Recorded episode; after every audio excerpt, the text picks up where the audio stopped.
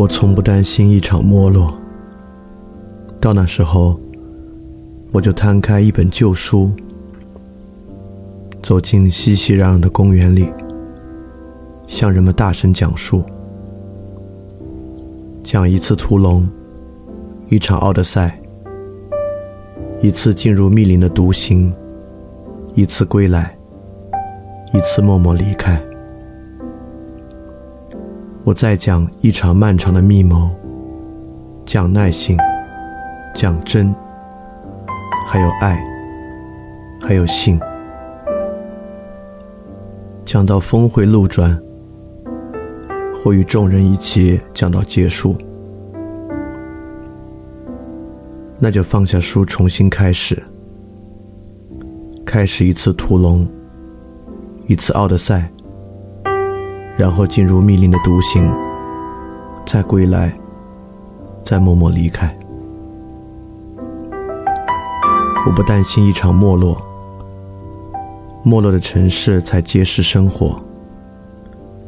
如果夜太长，我们就点灯，夜就亮了。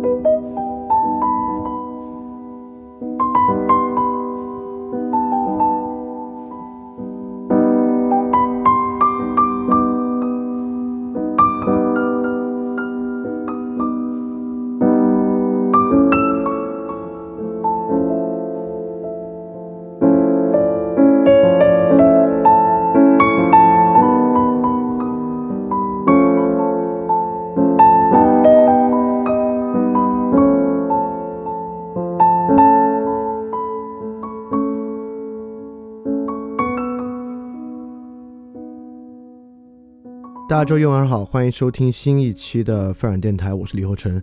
那这个是我们饭店二点零的第十二期节目，然后非常感谢大家的时间啊，我们现在马上开始。那么这期节目呢，依然是有这个讲义配合的啊。如果是听电台的同学呢，你可以到呃这个电台节目的描述文件里面就可以看到讲义的下载地址。那么如果你是听电台的呢，你也会在收听的过程中听到。一个敲铃的声音，这个敲铃铛的声音呢，就代表你需要翻页，翻新的一页。那我们正式开始今天的内容。那么上一期在我们介绍康德《纯粹理性批判认识论》的时候啊，到最后说到啊，这康德呢就提出了这个物质体的概念。简单来说呢，就是世间的一切我们能够把握的只有显象，这个显象背后的物质体我们是不可知的。那物质体和显象呢？指的是真实世界里存在的东西啊，在我们的思想对象之中呢，它就是现象和本体。也就是说呢，我们呃很多时候不得不去假设一个本体的存在，来做一个思想对象。举个最简单的例子来说啊，就说我自己这么一个玩意儿，就人的本体自身啊，比如苏格拉底说认识你自己，认识你自己，但是呢。自己这个东西啊，从来没有以整体的方式对我们呈现过，啊，我们能够把握的呢，只是我自己的现象，我的情绪，我说的话，别人对我的评价，我自己做的作品出去，我可以审视它，呃，我照镜子能看到自己的外貌，但我从来没有机会认识到一个东西叫我自己，啊，但我们平时依然在言说啊，我自己是这样，我自己是那样，呃，那这个我自己呢，作为思想对象，那是不可经验的。或者我们从来没有整体的经验过它，这个呢就是一个思想对象中的本体。那么同理呢，对于社会也是一样啊。我们在社会中生活、工作、消费、买东西，但我们从来没有经历过社会整体的社会，对吧？但这并不妨碍我们平时言说社会，我们可以经常去说社会是这样，社会是那样。但当我们言说思考它的时候呢，这个思考对象呢，实际上就是本体，因为我们从来不可以经历社会。但社会和这个自我啊，你可能还觉得这个好像觉得怪怪的。那我马上再举个例子，其实我们经常谈历史，历史这样，历史那样。那历史啊，就是一个我们更不可经验的东西啊，因为我们讲历史呢，恰恰就是它的不可经验性，都是过去发生的间接的东西。但这并不妨碍我们认为有历史存在，我们甚至呢有历史唯物主义，我们有各种历史规律，有辉格历史观等等等等的东西存在。所以说呢，上期节目之中，康德从纯粹数学如何可能和纯粹自然科学如何可能入手。证明了先验感性论与先验知性论，但是我知道大家听到什么纯粹数学、纯粹自然呢，都不太感兴趣，反而听到最后这个本体，关于自我、关于社会、关于历史，尤其是康康德说，当他去洞察本体特征的时候呢，他在意的是，例如说，呃，心理学意义上的本体规范是什么？宇宙论意义上的本体本体规范是什么？神学意义上的本体规范是什么？在这个基础上呢，是大家最更感很明显。更感兴趣的部分，但确实呢，在康德论述这个问题的时候啊，这个本体是一个消极概念。什么叫消极概念呢？在康德的意义上，首先在说这个本体是不可知的，我们是不可能知道这个本体的。因此，发明思想中的本体对象，恰恰康德首先是要说绝大多。多数我们面对本体的描述都是独断论的，就都没什么道理，都是我们胡说八道的。在这个基础之上切入对本体的理解，当然，本体这个东西啊，是不是完全不可知？那当然不是。这恰恰是康德哲学非常重要的部分。那么，在正式来讲康德哲学之前，因为今天是双数期节目嘛，双数期节目呢，我们一般都是跟现实生活结合更多的。那今天呢，我们就举很多真实生活中的问题来说明本体在我们的思想之中是怎么呈现的。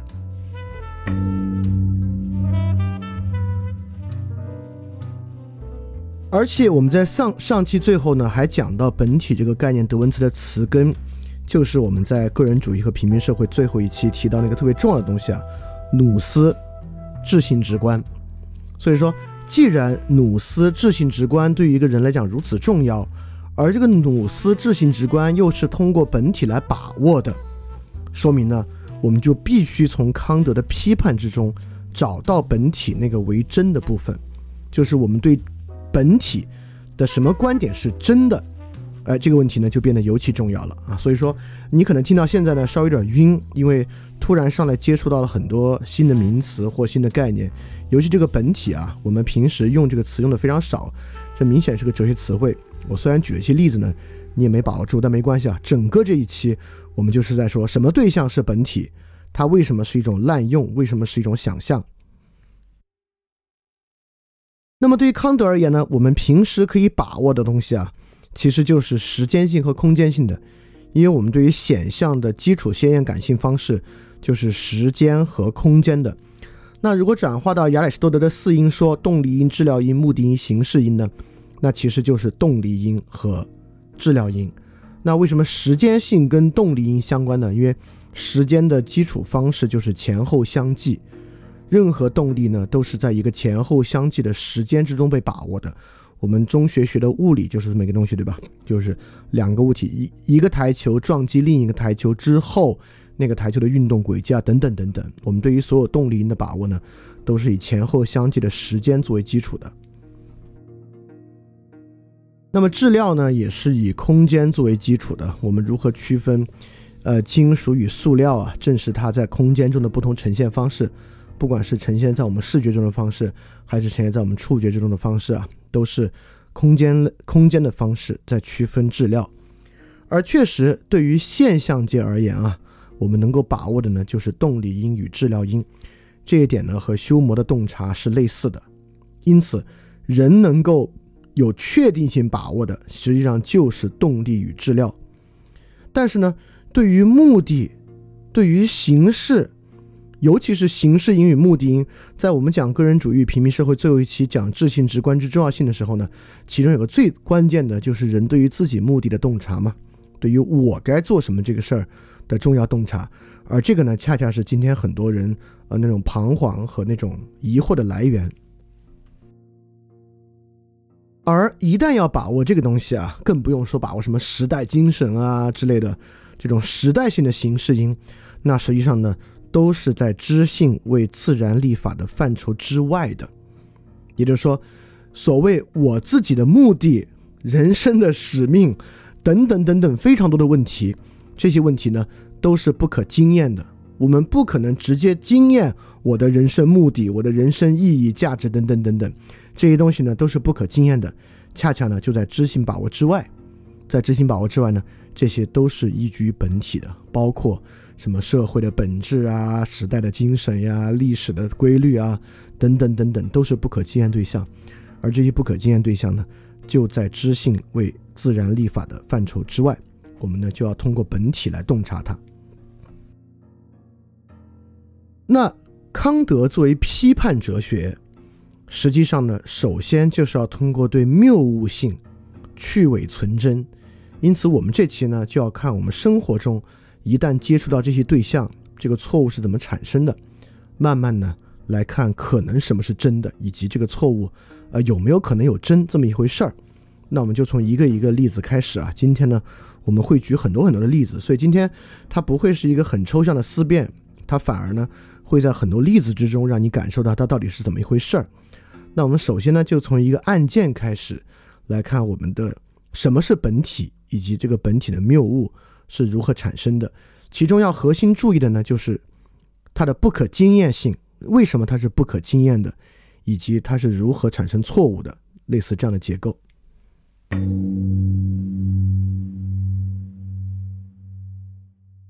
那么，为什么要从一个案件开始呢？其重要性就在于，每次一说到哲学认识论，我们就觉得啊，这是我们一个观察者在观察世界时候产生的想法。它关于呢，我们认识这个世界，每次一到我们认识这个世界呢，我们总觉得有点虚，因为总感觉和日常生活实践啊隔着很远的距离。这是我们对于绝大部分理性思辨的感受啊，我们就觉得，好像人怎么认识这个世界啊，跟他最后如何去做事儿，关系是挺远的。尤其是笛卡尔那套啊，我们总觉得学了数学、学了理论物理，跟生活没什么关系。有时候确实是。但是我们也知道，从修魔开始呢，重要的问题就变成了信念的问题，而康德呢，恰恰是把信念问题推进一大步的人。而信念问题，什么是信念啊？就是我们做一个事儿的时候，脑子里秉持的那个认识。比如说，我们说有一个认识，这个认识呢，是宇宙有没有起点，有没有终点啊？有的人会喜欢这种玄思。一说到这种认识啊，我们就觉得那这根本就是离生活八竿子打不到一处，太远的事儿。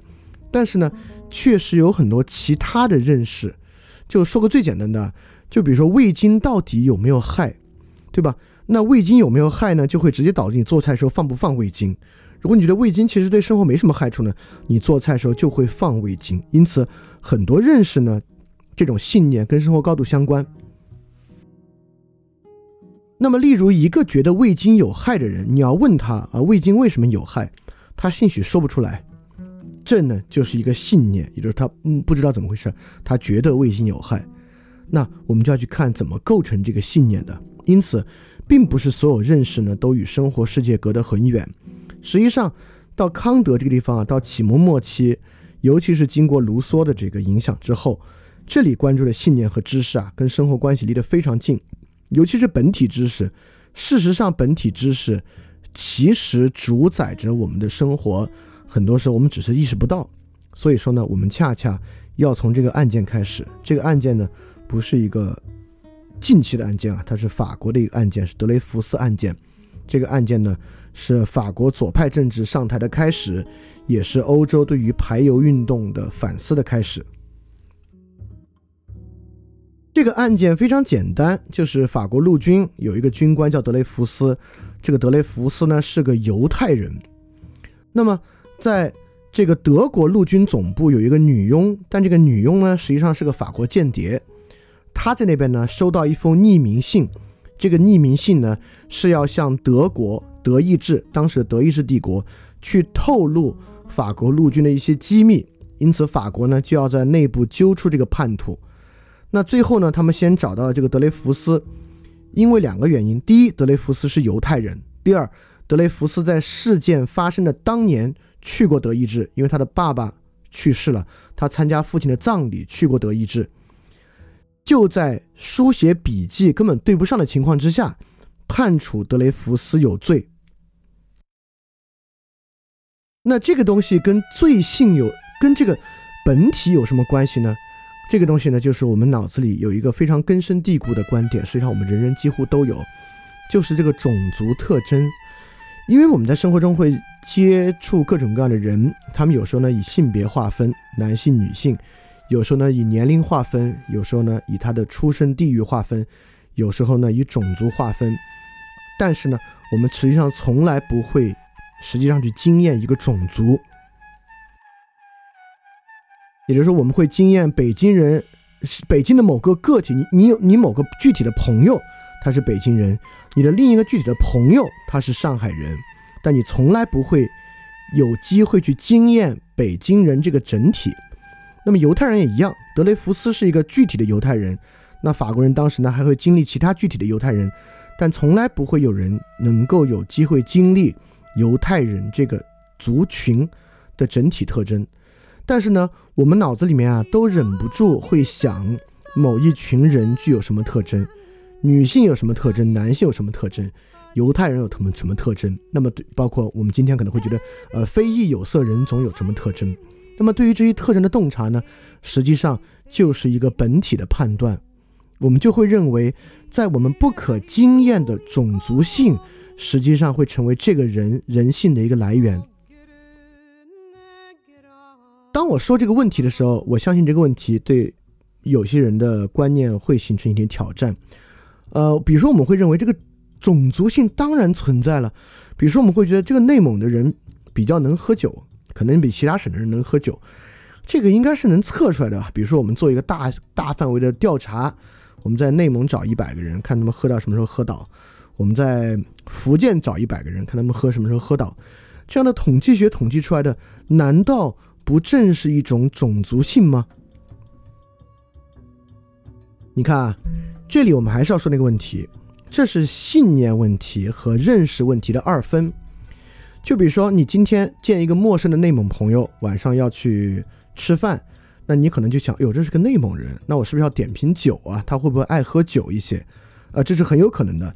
你完全可以这样来主导你的生活，但是对于一个认识论来讲啊，你也应该知道，有很大的可能这个内蒙人根本不喝酒，他酒精过敏是很有可能的。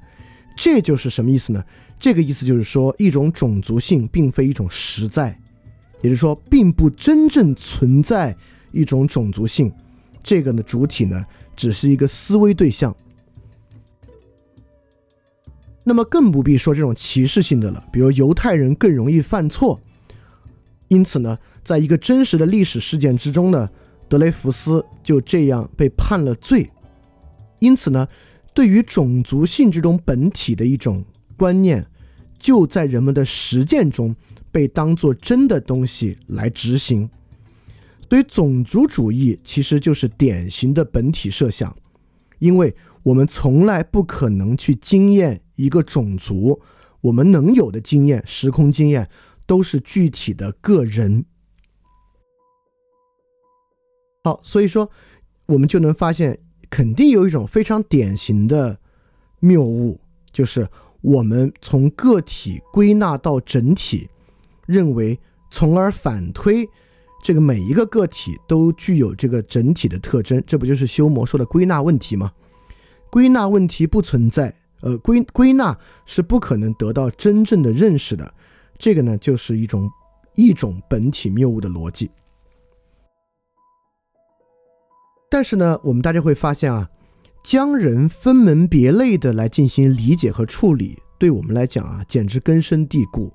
啊，不管是按照他的出身，按照其性别、按照其年纪等等等等的，是一种非常根深蒂固的想法在我们的脑子里。而很多这种族群呢，也正是在对抗我们对他们这种本体性的谬误，比如说性别平权的运动、种族平权的运动，实际上呢，都是在对抗此种谬误。甚至很多时候呢，我们在对抗一种统计学的方法。我们之前在节目里说过啊，有那个臭名昭著的科学研究，就是跨人种的智商测试。因为跨人种智商测试，我们东亚人智商最高嘛，然后呃，非洲的有色人种裔呢，平均智商最低。这个呢，当然会带来非常严重的系统性歧视。因此呢，在这个问题之上啊，我们就要敏感到有一种区分。这个区分呢，就是很多我们赖以生存的信念，导致我们对世界有基础把握能力的信念，就是不同种群的人有不同的特征，不同的性别的人有不同的特征，不同地方的人有不同的特征。这个都是很多时候我们跟他人打交道啊，不得不去使用的一些信念分类的方式。这个人人都有，但是呢，它不代表是真的。我们就要明白，这个东西啊，不代表是真实存在的区别，它是我们的一种信念。当然，信念和真实存在啊，这个我们到之后慢慢去分辨，这里面的呃区别大了。但是首先呢，我们就要知道这个东西啊，不是真实存在的。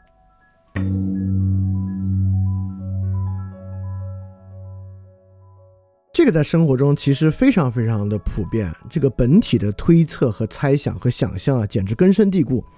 比如说，一个人上来跟我说句话，他说：“翻转电台简直糟透了。”那他的语音部分呢，是我惊艳到的显象，这些显象呢变成语言被我理解。这句话的意思呢是说翻转电台不好，这个呢可以形成我的经验。但是人会立马开始猜测他经验不到的部分，就是这个人的动机。因为他人的动机，我们从来没有实际经验过。你可能会说经验过啊，当他人告诉我们他的动机的时候，对吧？其实没有，因为他人告诉我们动机，我们也会想他是不是骗人，对吧？实际上我们经验到的呢，只有他人的话语和话语的那个意思，动机是我们不可经验的。但我们总觉得有他人的动机存在。比如说呢，如果有人说范尔电台糟透了啊，那我就开始想。是因为对方跟我立场不同，他才这么去说的。因此，你看，对方有一个立场，我有一个立场，在立场这个词之上，standing point，standpoint，你应该已经能感受到它的空间隐喻特征了。也就是说，这个世界上根本不存在一个东西叫人的立场。当我们使用空间隐喻来描述人的立场的时候，立场已然是我们脑子里面的一个想象之物了。对吧？因此呢，立场就是一个我们不可经验的、属于物质体部分转化到我们思想之中的本体猜测。实际上，我们对这个想法比这个疯狂的多。很多时候，我们都进一步推论，一切人的一切言论都不过是他的立场决定的。这个变成我们的俗语呢，我们就是说啊，这个屁股决定脑袋，对吧？也就是说，人说什么话。完全是由立场决定的，呃，言下之意呢，就都是一种偏见，是被人的目的因决定的。因此，屁股决定脑袋呢，实际上就是一个另外的一个本体谬误，就是我们对于我们不可经验的立场所做的一个推测的本体谬误。实际上，这个立场呢，并不存在。因此，一切心理学之中的他心理论，就 theory of mind。我们对他人动机、想法、目的，实际上呢，都具有某种本体猜测的性质。请注意哦，到这里啊，我还一点儿没有去批判这是一种猜忌，我们要抵抗一种猜忌的意思啊，完全没这个意思。你即便是想对方有好目的、好动机，它也是一个本体猜测。我现在只是说这种本体猜测的根深蒂固和其存在。还一点没有想去说它好或者不好这回事儿。好，到这里呢，我要举一个例子，可能你现在有点模糊了。哇塞，这到底什么是这种立场？到底什么是真正可经验的部分？我举一个例子你就明白了。实际上，我们去想想啊，法治中的刑事审判，不如说就是康德的知性与本体推测的一种对抗。因此，在法庭之上，如果我们要判一个人有罪，判一个人违反了刑法，其中最重要的部分呢，就是要剥离一切对于本体的猜测。我们希望一切证据，所谓证据，指的就是在时空上可被经验的。没有人推测性的东西来构成我们判他有罪的一个基础，对吧？所以刑法的审判过程实际上就是在与人根深蒂固的本体猜测和本体想象对抗，希望一切呈现在庭上的东西呢都是可经验之物，我们才能有把握的判断一个人有罪。对，实际上我们在。一个刑事审判之中呢，就可以明显的看出什么东西是可经验的、符合知性范畴的，什么东西是在知性范畴之外的人的猜测。这个呢，恰恰就是在法庭之上我们去区分的东西。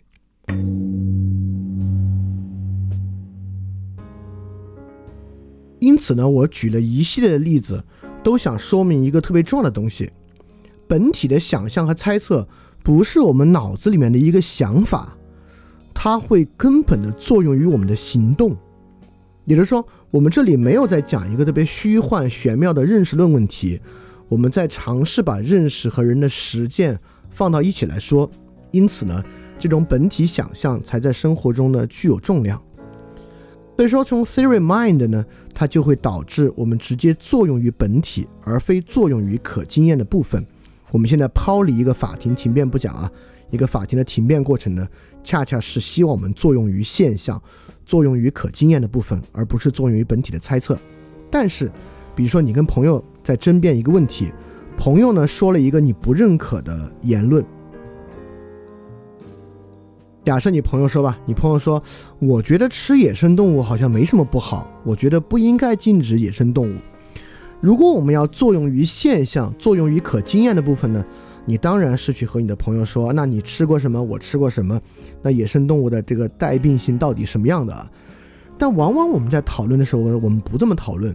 比如你朋友说，啊，我觉得吃野生动物好像，没什么不好，我们不应该禁止野生动物。很多时候人们的回应是说呢，嗨，你就是这么一个人，就喜欢这些特别放任的东西。当我们这么回应朋友说，你就是这么一个人，就是喜欢这些放任自由的东西的时候呢，我们其实是在假设。他受到他立场的主宰，这个立场啊，是我们这个根深蒂固的一个本体猜测。我们呢，就其立场与其争辩，而不就所有可经验和想象之物与其争辩。当然，当出现差异的时候呢，很多时候它不仅取决于我们的争辩策略，我们有时候还在选择到底用争辩还是用武器的批判。比如说，我们一直有一个说法。叫非我族类，其心必异。都说到其心了，这明显是个本体猜测。而非我族类，其心必异呢？很多时候恰恰就是要去放弃争辩，放弃论理，而采用武器批判的方式去对应的一个方法。所以说，可见本体想象啊，绝不仅仅是脑子里面想 A 或者想 B 的一个区别，它是我们实实在在。我们选择作用于现象界，还是作用于我们想象中本体的区别？因此，我们确实是有选择的。在我们平时实践的时候呢，我们可以选择就现象界开展实践，也可以选择就本体开展实践。你这个时候呢，可能会比较疑惑：哇，怎么就本体开展实践啊？因为假设对方有个立场，我怎么去动他的立场呢？因为立场又不像一个苹果或石头一样看得见摸得着，我怎么可能能去把握和触动一个立场呢？比如说，我们说教师是人类灵魂的工程师，对吧？但是呢，也从来没有一个老师啊可以触摸着一个学生的灵魂去塑造他。你还是教他语文，教他数学，给他说教说教，对吧？所以，什么叫做我们作用于本体呢？好，我立马举一个医学的例子，我们就明白什么叫做作用于本体了。而这个例子呢，就是在前年特别，呃引起争议和臭名昭著的贺建奎的基因编辑，我们从这个例子上来看，到底什么叫做作用于现象，什么叫做作用于本体？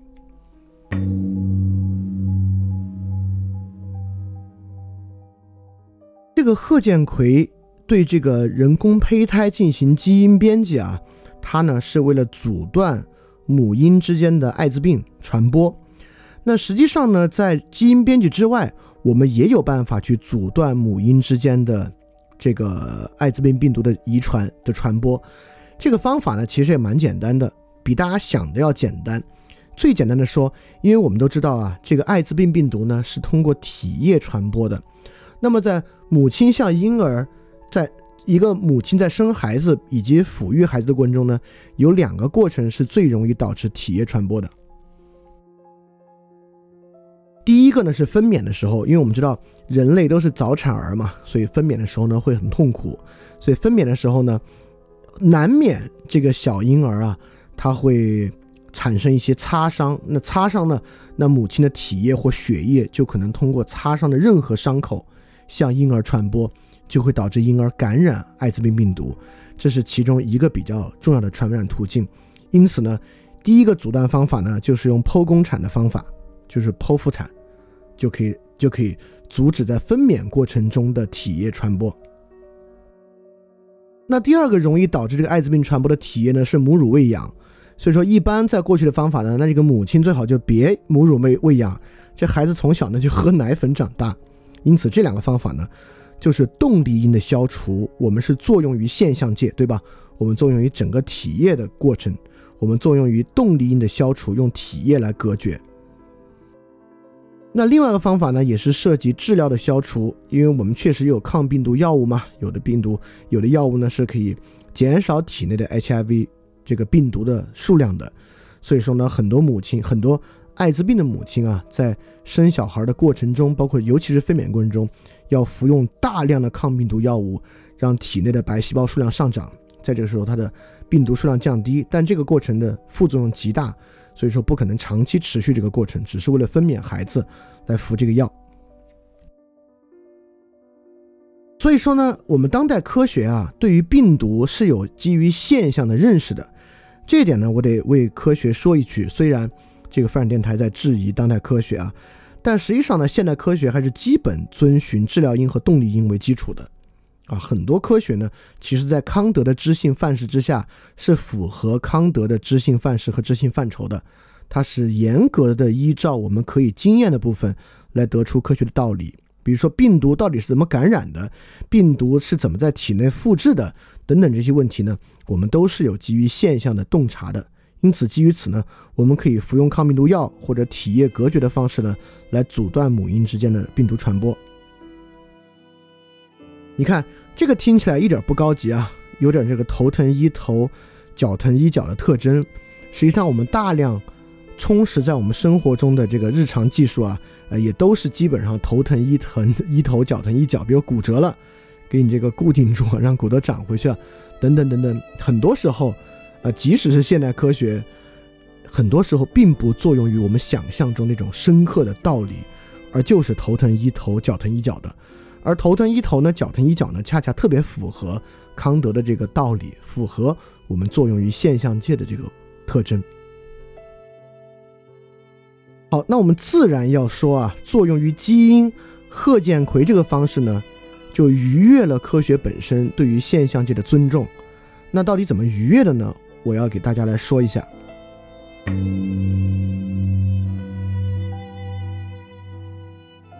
我相信这次新冠肺炎期间啊，因为也是个病毒感染性的疾病，大家对于病毒感染啊、传播的机制啊，可能有更多的了解。刚好听今天这个艾滋病病毒呢，可能你容易听得懂一点。当然，我也不会把它说的特别复杂，还是简单的说明其中的道理。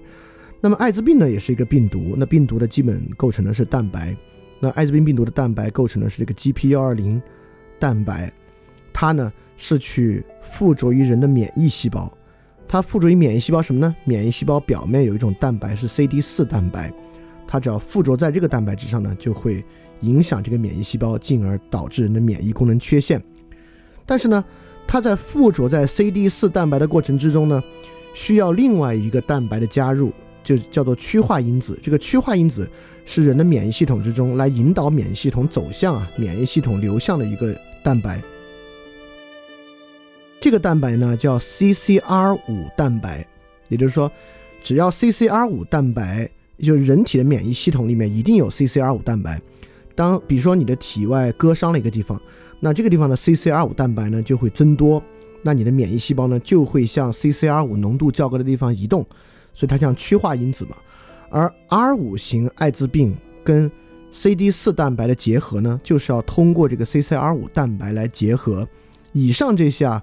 不管你听没听懂，这个背后呢都是硬科学，都是符合康德知性范式的科学，就是蛋白的分类，以及艾滋病的这个 GP 幺零幺二零蛋白通过 CCR 五蛋白与 CD 四蛋白结合这个事实，一般在学科上被我们称为细胞动力学。细胞动力学呢是一个真的是上世纪特别重要的科学成果，很多。基于微观领域的人体的了解呢，都是通过细胞动力学了解的。而细胞动力学呢，确实是符合康德知性范畴的。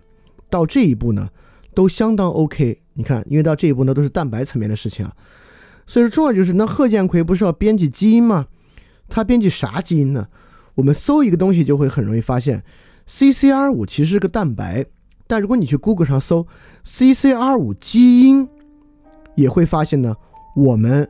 也在用 CCR 五来描述基因，我们也觉得有一个基因呢叫 CCR 五基因。好，这就重要了啊！CCR 五确实是一种蛋白类别，不是一个基因类别。当我们说 CCR 五基因的时候呢，这一步就做了科学逻辑上的逾越，它开始进入到不那么能够经验的部分。这是我们对于基因与蛋白关系的一种想象和猜测。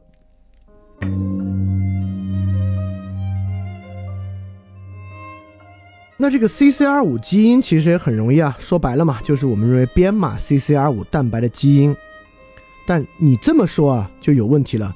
它就像这个人的行为与人格一样啊，这个人格呢，跟人的行为关系不是那样的，基因跟蛋白的关系也不是那样。实际上，这个基因啊，是有符合康德知性范畴的描述方式的，就是。因为基因嘛，也是我们有测序方式可以测序的。实际上，这个基因在哪？我们知道，这个基因呢，其实是三 p 二十一点三十一基因。意思呢是说，它位于人类的三号染色体短臂二区一代的某个位置上。我就不念完了，这不重要。呃，基因我们是有时空的经验方式，就是处于人的基因染色体上的位置，我们是能够确定其位置的。因此呢，我们有经验过这个三 p 二一点三一基因和 CCR 五蛋白之间直接的时空关系吗？其实是没有，它有统计学上的关系。这个具体的技术细节大家可以去了解一下啊，但我觉得蛮有意思的，但我在这儿就不完全细说。因此呢，我的意思是说，基因，尤其是单个位置的基因，与某种蛋白之间不存在一一对应的关系。实际上，基因与蛋白之间是多对多的关系，更不用说在蛋白合成过程中，不是由这个基因直接由 RNA 编码完成，还有很多中间的碱基去完成它。所以说，你会发现，细胞动力学仅仅在关注治疗因和动力因，但是到基因和蛋白的关系，我们一下子跳了一步，我们认为三 p 二一点三一。就是 CCR 五蛋白的根本形式因，它形式是由它决定的。而三 P 二一点三一基因的目的就是合成 CCR 五蛋白。但如果你当时读过这个相关的新闻，或者你只是简单关注，你也知道，就贺建奎这个事儿最大的瑕疵就在这儿，就敲掉这个三 P 二一点三一基因会不会有别的问题？不知道，因为我们根本不知道。我们现在对基因的了解。根本不足以了解这个基因参不参与其他过程。实际上，我们已经有其他的统计学依据证明它可能参与其他过程，会带来一些问题的。因此，基因编辑疗法的根本问题就在于，我们认为三 p 二一点三一基因就管 CCR 五蛋白，而 CCR 五蛋白就是管这个艾滋病病毒结合这一个事儿啊。是有问题的，就是我们无法对于基因具备本体意义上的把握。基因现在很大程度上现象上的把握，都还仅仅是它的位置和一些统计的依据。因此，将这个位置的基因称为 CCR5 基因，就是一个本体思维的谬误。我们把它当做了这个蛋白的物质体看待，这个呢就是一种本体思维的谬误；或者我们把它当做这个蛋白来源的物质体看待，就是一个本体谬误。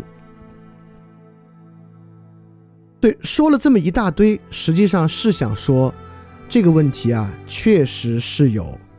作用位置的问题的区别的，当我们对一个疾病有现象的把握，我们就能够有现象的方式去解决它。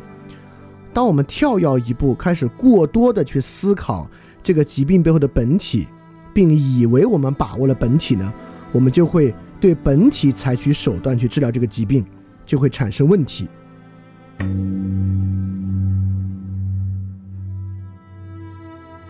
所以，我们呢，确实是会发明一些本体概念，或把一些可经验的对象当做本体，来产生这种归因的谬误的。那我也不偏心，我举个中医的例子啊。那中医呢，其实就是发明本体。那比如说，中医可经验的对象是什么？是人的脉象。这个脉象呢，确实是可经验的，因为你可以摸到人的脉搏嘛。而且你说这个脉搏有没有规律呢？那有经验的医生确实应该可以摸出脉搏的规律。但从脉搏，我们发明的本体对象是什么呢？就是人体内的气，对吧？人体内的器官的气，比如说他说你的肺气如何，你的胆气如何，你的肝气如何，这些气呢是不可经验的部分，是我们认为的、我们想象之中的这个脉象的本体。所以中医呢，确实也是在基于某种本体想象来行医。很大程度是在想象这样一种气的存在。那么刚才这个基因疗法呢，它的直接对象啊，不是想象出来的，就是基因是真的存在。但是呢，它是把可经验的对象当做本体，这个关联是存在想象特征的。因此，我们产生本体谬误的方式，既可以发明一个概念，发明一个词，把它当做本体，把它发明成一个本体。也可以把一些可经验对象当做本体，这都是我们可能产生谬误的方式。而科学方法，由于科学确实比较尊重现象嘛，所以一般来讲呢，科学不搞那种发明一个词汇的方法啊。一般科学所认为的本体呢，都是把某种可经验对象当做本体。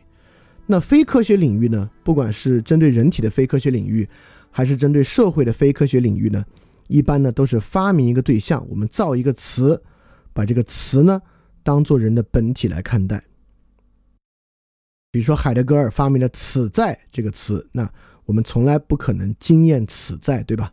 那“此在”呢，就是他所发明的一个本体的对象，人的存在特征是“此在”，这个“此在”呢，就是被发明的本体。好，我们立马来举更多的例子啊，让大家感受什么叫当做本体，什么叫发明本体，以及谬误性在什么地方。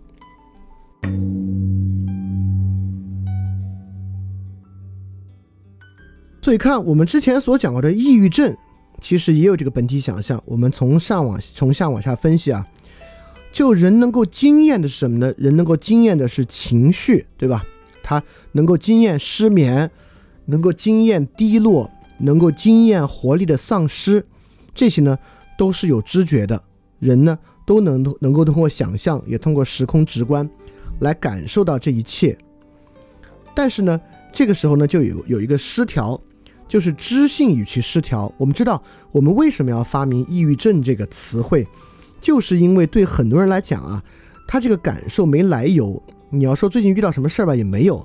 他突然呢，毫无来由的就失眠了，就情绪低落了，就活力丧失了。因此呢，知性在这个时候呢，并没有协调，知性与这种感官的显感官的知觉之间没有办法形成关联和理解。所以说，我们在猜，在我们不可经验的地方，有一个本体在导致着这些现象的发生。最后我们猜这个本体是啥呢？就是肾上腺素，呃和五羟色胺，主要是五羟色胺了，就这个血清素。呃，我们会发现很多抗抑郁症药物啊，实际上是能够促使你分泌更多的血清素。我们就认为，只要分泌更多血清素呢，这个问题就得到了解决。所以，由于血清素分泌不足导致的抑郁症，就是我们对于这个东西本体的想象。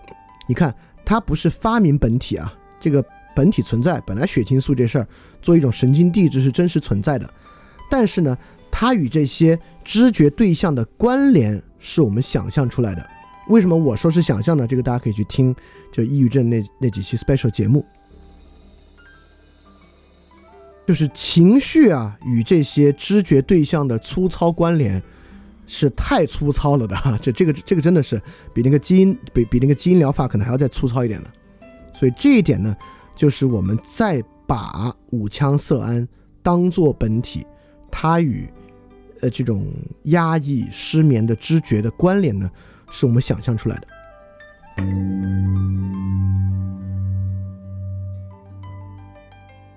那么人工智能实际上也是一种想象。你看，我们能够知觉的经验线是什么呢？我们写了这个代码，对吧？我们写了一个这种 RNN 的卷积神经网络的代码，我们呢把它应用到这个很多地方，比如下围棋啊、视觉识别啊等等等等，我们把它应用到了。但是这个代码和下围棋。包括和未来更多的事件之间的关联是不可知的，因为这是我们知道嘛。很多深度学习的内部机制和作用原理，对我们来讲其实是一个黑箱，它是靠这个多层神经网络之间的积累来实现的。这个积累过程到底的目的是啥？对我们是一个黑箱。所以说这个呢，也是我们的知性与深度学习直深度学习的结果和形式之间不可调和。所以说，这个时候呢，我们又在想象一个本体了。我们想象这个计算过程就是人类智能的本体，人类的智能呢，就是这样的一个计算过程。所以说呢，我们不把它叫人工计算，我们把它叫人工智能，并且呢，我们确实认为人的智能呢跟这个也类似，人的智能也是某种计算。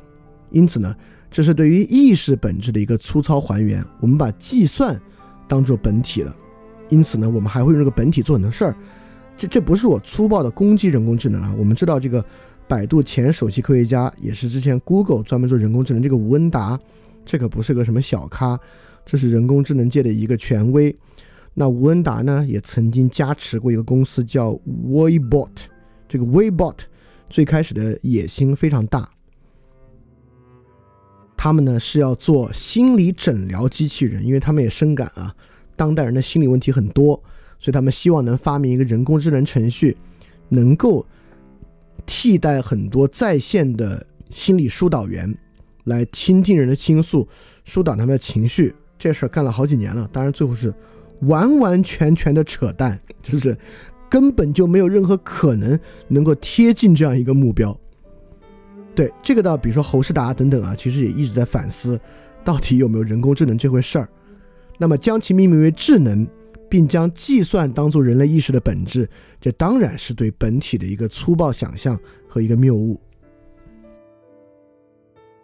这个东西啊，其实是我们对很多不是人的东西来做总结所遇到的本体问题。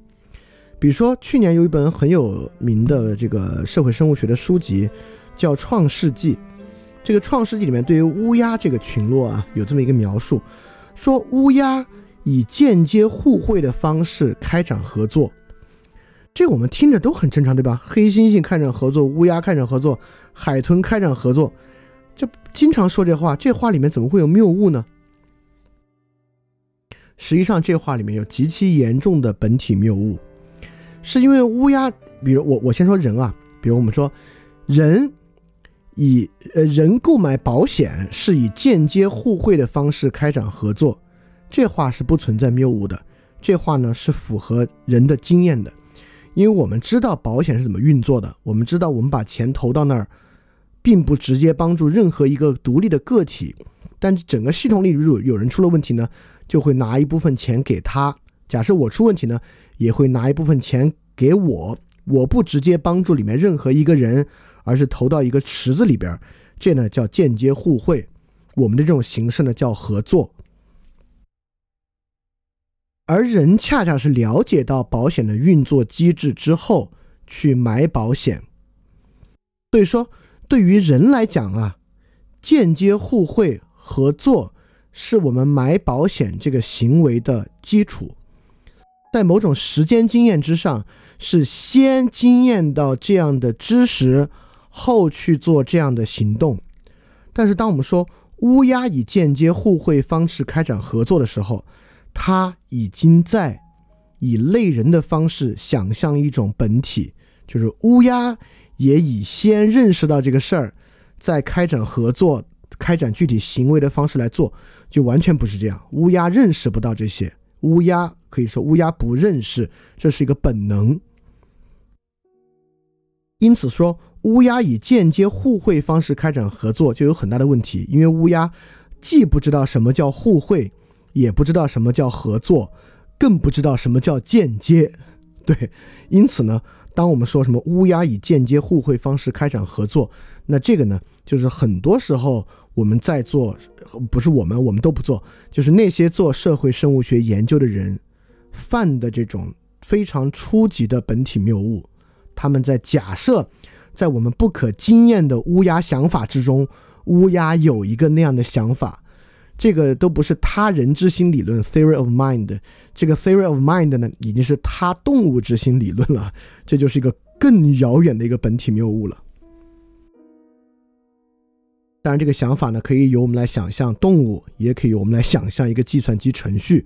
我们认为这个程序啊，跟我们的智能之间是有某种共通的属性，就像这个乌鸦的意识和我们的意识之间有某种共同的属性。这些呢，都是超越我们可经验部分的一种。想象，而这个想象呢，就变成某种语言的问题。这个语言的问题呢，也变成我们像吴恩维的这个 Willbot 一样，变成我们做的一些傻事儿。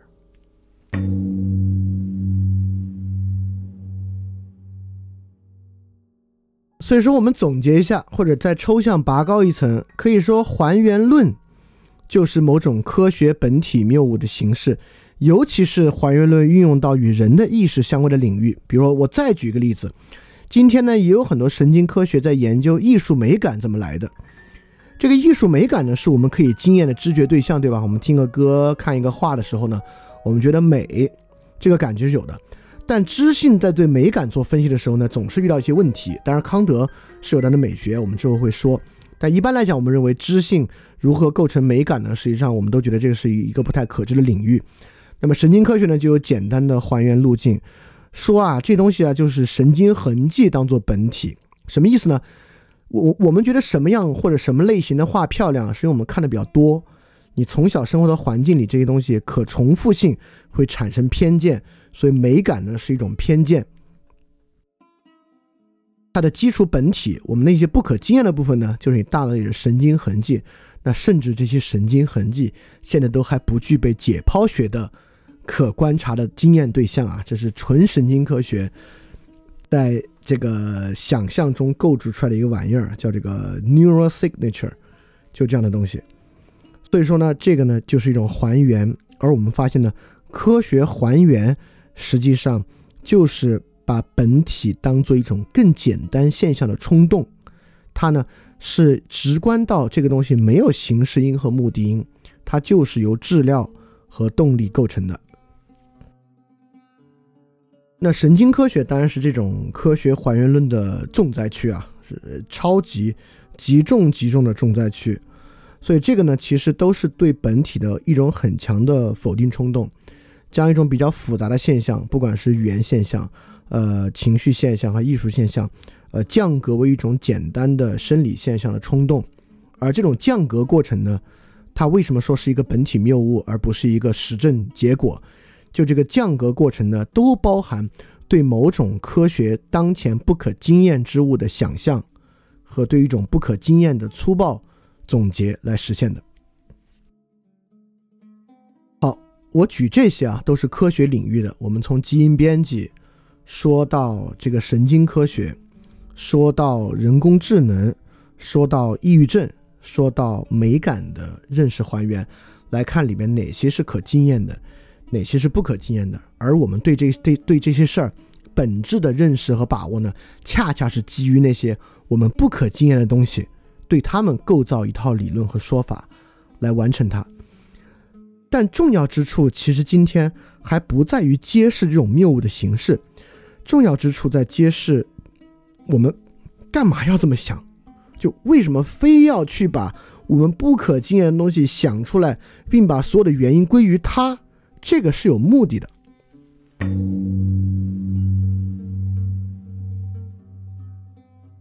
因此，还原论啊，它不是个思维游戏。就贺建奎把这个那个基因位置当做 CCR 五基因，它不是做一个思维游戏。我们设想电脑具有人一样的智能。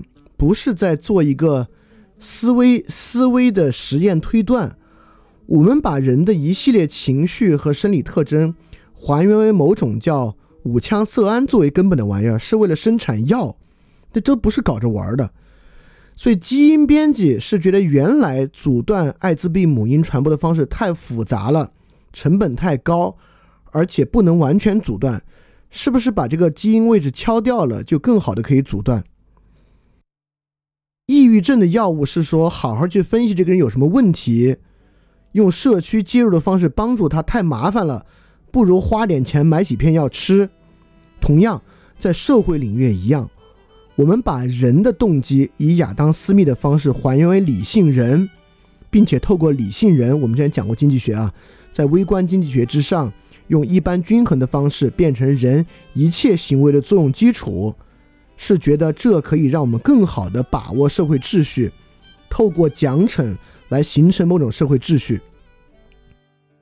当我们对艺术总结说审美就是重复的时候，它能够让我们更简便的来做艺术运作，来实现商业广告。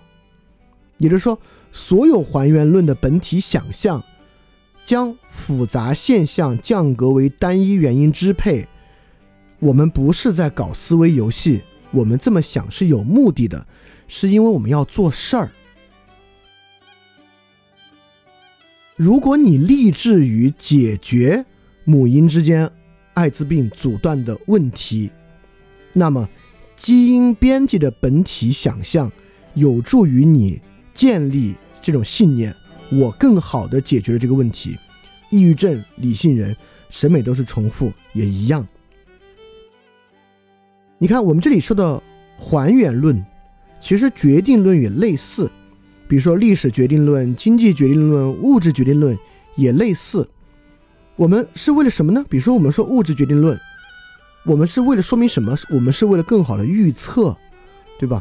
我们是为了更好的预测现在我们应该怎么做，因此我们用一个决定论来实现我们的预测。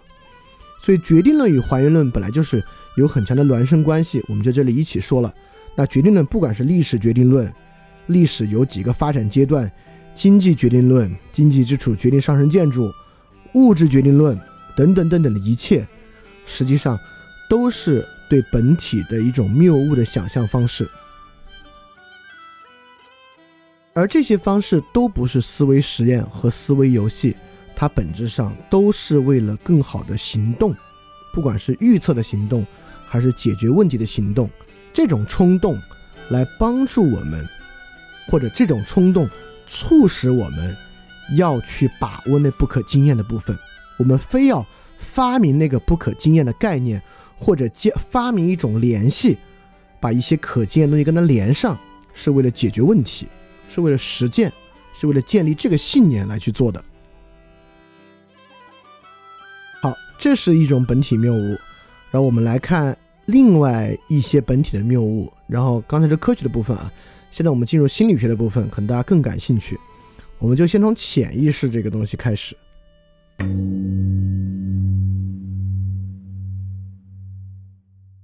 那潜意识这个东西，我们可经验的是什么呢？我们做梦，对吧？梦不是我控制的。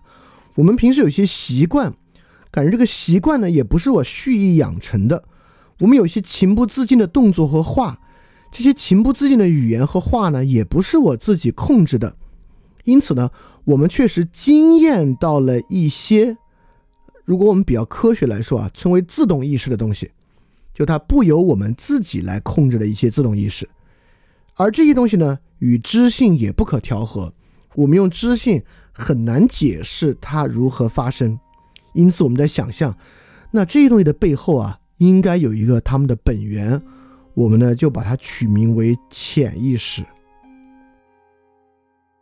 你看啊，这个呢跟以上不一样，五羟色胺真有这个神经递质，那个基因位置啊，真有那么一个碱基对在那里存在。呃，包括人工智能呢，那个计算机程序真的有，但到潜意识呢，就跟中医发明那个气一样，它已经是发明的概念了。实际上。并没有一个可经验的潜意识存在。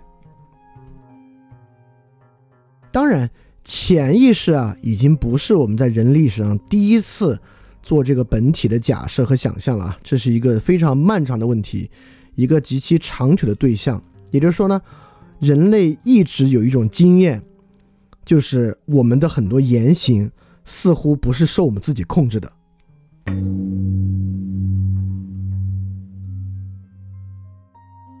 一直以来，我们都有一个特别重要的假设啊，这个假设在笛卡尔觉得还有呢，包括今天都还有，我都还这么想啊。这个假设我们之后再说。就人有一个灵魂，对吧？灵魂是我们不可经验的，我们只经验到自己有一种统一性，是我们的经验。就你每天醒来睁开眼睛，你还觉得是我，而不会睁开眼睛就不是自我了。因此，你经验到的记忆，你经验到了某种自我的 consistency。你经验到的某种自我 self 是有点经验的，对吧？这个 self 的经验，灵魂呢，就是这个 self 经验的本体想象。我们想象呢，背后有一个灵魂的存在。但是好多时候呢，我们也发现，好像它也不归我的灵魂管，它有点归其他东西管。所以在历史上呢，长期对这个东西啊都有想象。在柏拉图那个地方呢，它被分为理性和欲望。这个理性呢，属于你的灵魂。这个欲望呢就不是，这个欲望呢属于另外一个东西啊。但在柏拉图那里，欲欲望依然属于那灵魂啊。就柏拉图灵魂三要素分为理性、欲望、勇气。勇气勇气是个调和要素，我们先不说。但是这里面呢有有东西叫欲望，就你有些 desire。那在基督教那里面，一般把这个称为灵性和恶。就你身上呢，你的灵魂也有两部分，一部分呢是属于这个神圣灵魂的部分。第二部分呢是属于那个原罪肉体的这个部分，这个肉体部分呢，它就不由你管。在儒家也一样，君子呢有这个仁，普通人呢就只有这个 human 这个人，君子呢有仁义的人，因此呢，君子多出来一个与天相通的部分，那普通人就没有，那没有呢，自然这部分也不太受你的控制。但弗洛伊德这个潜意识啊，跟过去的想象呢不太一样。这个潜意识的想象呢，更加贴近某种本体的谬误。我们知道啊，弗洛伊德不光有潜意识想法，他还有这个自我、本我、超我。他之所以叫自我、本我、超我，就是说这三部分不光是动力，它都有形式，它都有完整的我的形式，都有它的运作规律，都有它的想法，都有它各自的目的。因此呢，才会产生这种非常荒谬的东西。这个我可能群里还会有同学或者听电台，还会有人觉得不荒谬。你可能以前看过这样的书，你还这么去做了，就是与自己的潜意识对话。你你明白这话多荒唐吗？也就是说，当我们说我们要与潜意识对话的时候，我们不光想象这个本体的存在，我们还把这个本体想象成一个独立的意识体，它是可以接受语言的。比如说，我这里去就摘了一个很有名的关于如何与潜意识沟通的这个文章里面的话。他说，与潜意识沟通，在开始和结束时都应该对他说多谢。在沟通的过程中，每当他给你回应或者信息，也应该先说声多谢，才继续下去。这样，潜意识会知道你肯定接受、认同和欣赏他的工作，会更乐意与你有更多沟通。我们把潜意识完完全全在当做一个独立的人的形式看待。我们假设这个潜意识本体拥有与我们同样的形式，这个当然是一个 too much 的东西。从我们经验到梦，经验到不由自主的行为，经验到习惯，假设它来源于一个和我们一样可以接受语言对象的意识体，这个是一个 too far away 的东西。因此呢，很明显，你看，当我们发明潜意识概念的时候，我们认为解决自我的问题，我们就不作用于现象，而作用于潜意识了，就开始产生与潜意识对话、与潜意识沟通这样荒唐的心理学技术。当然，对自我本体的构想啊，一直是人类认识世界的根本课题。从可以说从苏格拉底提出认识你自己开始，不管是东方西方，这个都是最核心的话题。在这个核心话题之中呢，有无数的本体构想和本体想象，有一些呢比较贴近，有一些呢离得比较远。这个之后我们会慢慢去说哪些近，哪些远。但是如果构想潜意识，并且接受与潜意识对话，这个呢可能就走得太远了。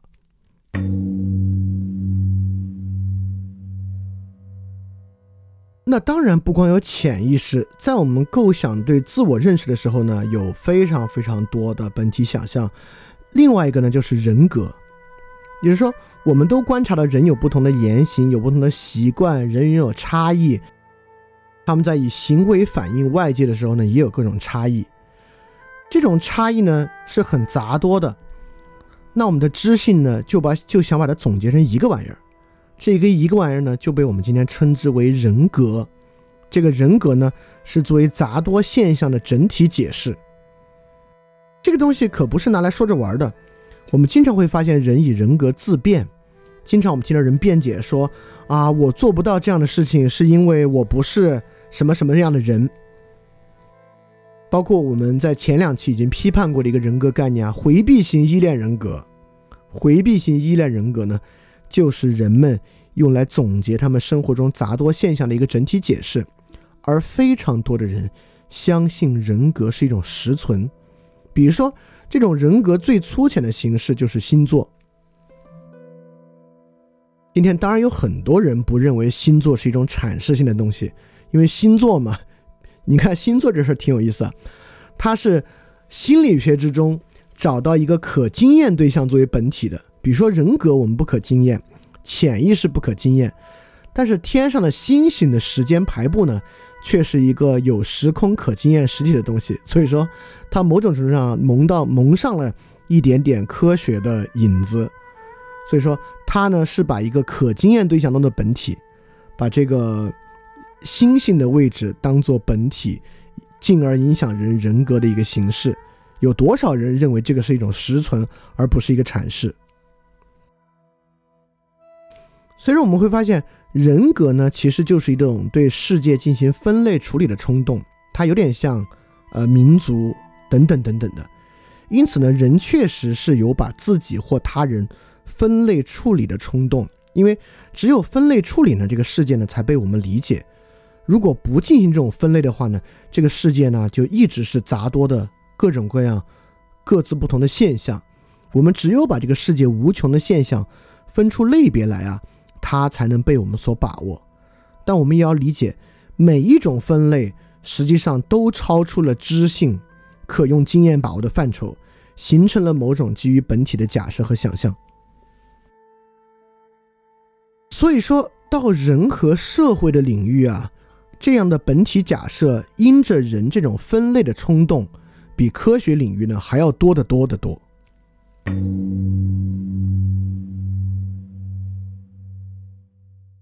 我们甚至可以说啊，现代心理学翻开这些书就是一个本体谬误的合集，是对于人不可经验的自我本体目的和形式各种极其大胆的猜测。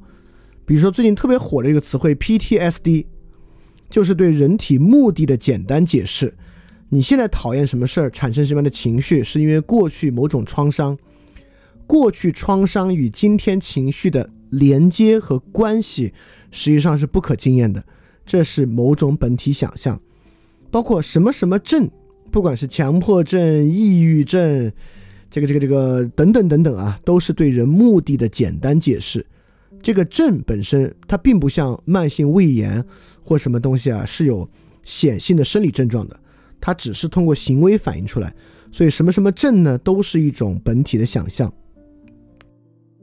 包括很多人认为实际存在的马斯洛需求层次理论，就是对于人动机形式的一个简单解释。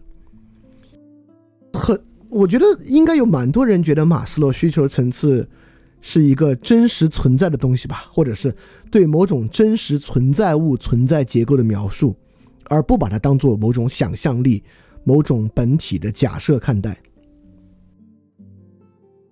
包括我们具有强烈的空间想象的一个现代心理学词汇，叫做心理边界。比如我们说，哎呀，你的边界感太弱了。哎呀，他的边界感强一点。边界明显是一个有空间隐喻的事情。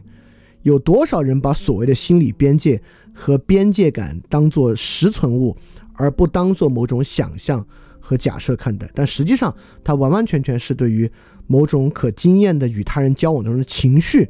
对这个情绪的某种解释，某种本体的假设和想象。所以说，我们刚才在说还原论和决定论是为了啥呢？还原论和决定论是为了解决问题，做出预测。那么，现代心理学这种本体谬误、这种本体想象是为了啥呢？是为了解释，是为了理解，对吧？当我们说。我属于这个回避型依恋人格，并把人格当成实存看待的时候呢，我是为了解释我过去的行为和情绪。因此，人呢，当然有解释自己的行为、情绪、感知的冲动。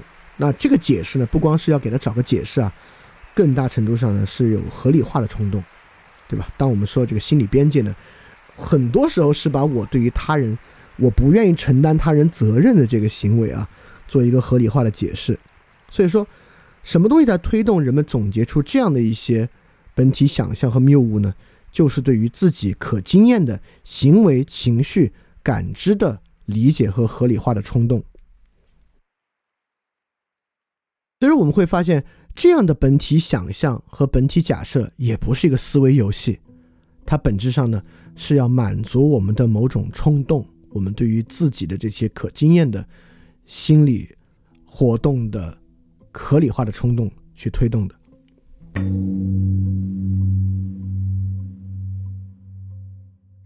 那不光是对于人的一个个体的心理学构成，对于社会的构成呢，也是一样。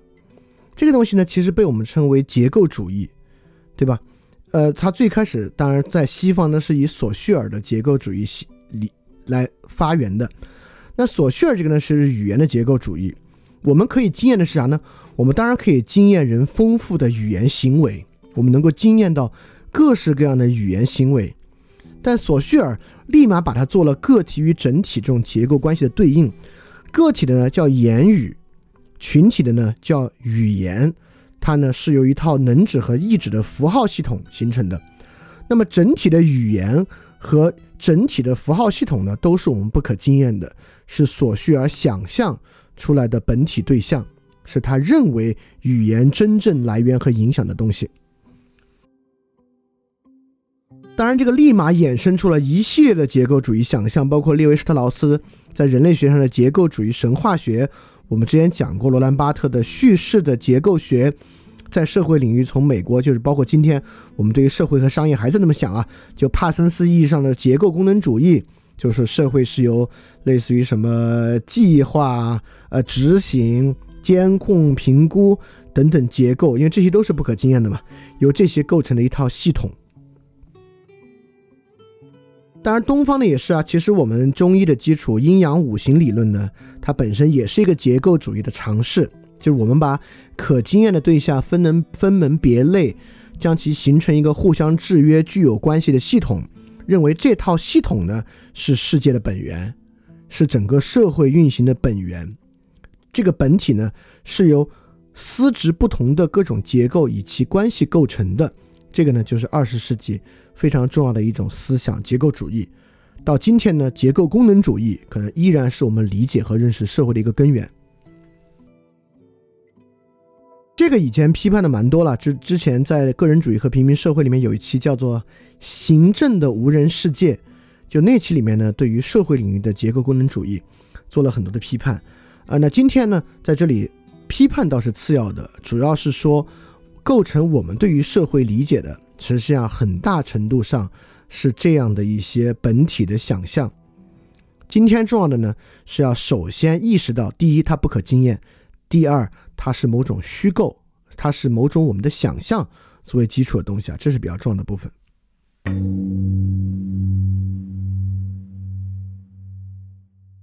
而我们也知道啊，二十世纪产生结构主义，其实是对于十九世纪积累下来，以及二十世纪本身发生的人类社会巨变本身某种解释和理解的冲动。所以，不管是庸俗的心理学，还是社会领域的结构主义呢，都是某种理解和解释的冲动。那就像我们之前说，决定论和还原论是某种行动的冲动，而庸俗心理学和社会领域的结构主义呢，是某种解释的冲动。那么这两种冲动呢，分别都是我们产生康德意义上这种本体谬误和本体想象的根本来源。但这时候我们就要去想了。因为当我们说它是某种康德意义上的本体谬误、本体想象的时候呢，我们有点在说它是假的。那既然它是假的呢，我们就应该抛弃它，而去求真，对不对？但这里就比较麻烦了。它是我们行动冲动的结果和解释冲动的结果。那我们现在如果要抛弃它，就必须有两个东西。第一。要么我们行动的冲动和解释的冲动可以由纯粹真的东西来维持，要么呢，我们就不要行动，不要解释。第二，呃，我们首先说第二点啊，对于人这样的一种物种，这样的一种有灵魂的人来讲，他可以放弃行动和解释的冲动吗？实际上，这个呢是不可能的，人是不可能放弃。行动和解释的冲动的，那这个冲动呢，必须由某种认识论去满足。好，那我们就要说第二个问题：有没有哪个认识论比本体谬误要好？它是纯粹真的，这就能看出翻链二点零的这个价值了。推进到今天，我们得说没有，为什么呢？笛卡尔那套修魔有问题，修魔已经批判了，对吧？修魔那套不可知论更加完蛋。到康德这儿。知性范畴加感性，其实只能作用于可经验领域，它的作用是很有限的。所以今天呢，我们落到了一个比较难办的地步，就是首先啊，这个行动的冲动必须建立行动信念，这很重要，不然你寸步难行。第二，对于社会对于自己的解释冲动，亚里士多德都说了嘛，这个形而上来说。Man seek to understand，人是理解的动物啊，人就是要去寻求理解，你也没法停止理解。但是康德已经用他的这个鲜艳体系，几乎决定了你对这些信念的塑造和对于人与世界理解，注定要探入那些不可经验的东西。所以说，在这个基础之上，我们会发现一个比较难搞的东西啊，这个本体想象和本体谬误。是不可逃避的，它必然是在那儿的。好，那这个时候呢，我们又产生两种可能的理解。第一种，这就是人这个东西的矛盾和荒谬之处。那实际上，尤瓦尔·赫拉利在《人类简史》里面有类似的观点。他说，人啊，就是一种自我欺骗的物种，对吧？人能做的就是自我欺骗。他拿啥骗呢？他可不就是拿这些本体谬误骗吗？我们理解到本体谬误的必然性啊，它可以导向一个荒谬的结果，人必然自我欺骗，都很傻。他还可能导向另外一个结果，就是虽然都是想象和谬误，但彼此之间呢其实是有区别的。有的想象和谬误啊隔得特别远，特别不着边际；有的想象和谬误呢有很真实的成分。因此，关键就在于去分辨这些本体想象之中哪些比较真，哪些呢不着边际，可能是一个重要的事儿。好，那接下来呢，我们就要对这个想象的这这个本体想象本身来进行探索，它大概是个什么样的玩意儿了。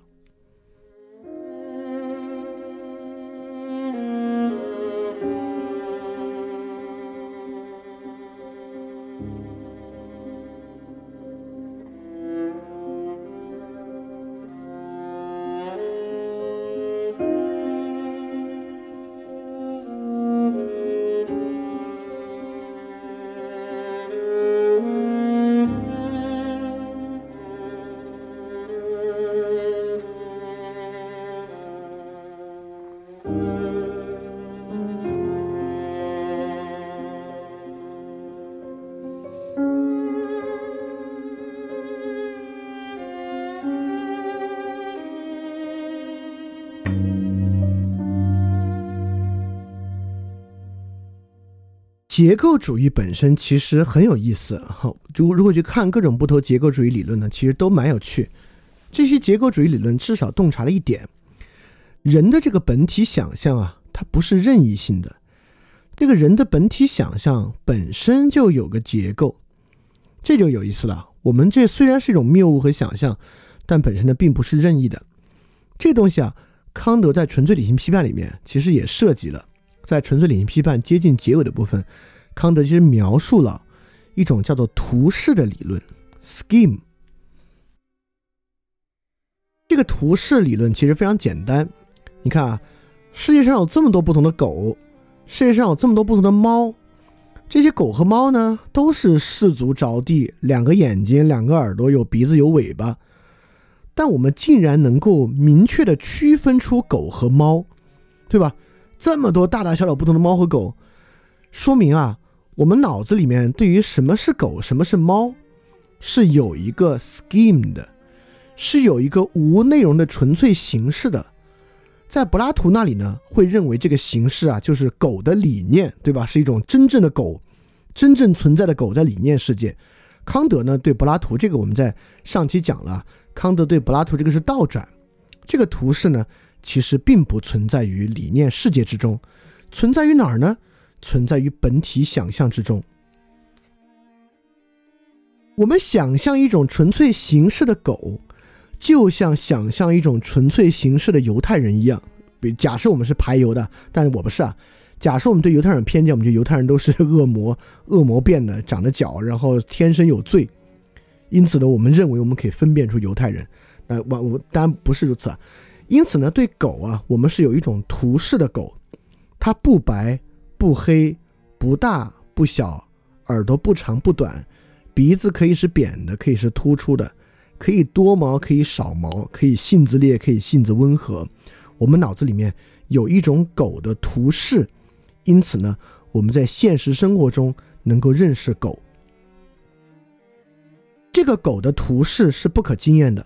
我们只能经验每一只具体的狗，这个狗的本体是我们想象出来的，有某种物质体狗存在，就是是我们脑子里想象出来的。因此，本体想象本身呢，其实是一个图式啊，这就是图式的意思，它是一个纯空的无内容的形式，跟柏拉图那里不同，在康德这里呢，这玩意儿来自于我们的想象力。因此，在理论物理之中呢，我们知道，就基础物理啊，有某种粒子的空间想象。我们认为啊，宇宙之中构成最基本的东西呢，就是那个标准模型里面的各种子，对吧？什么玻色子啊、费米子啊等等的。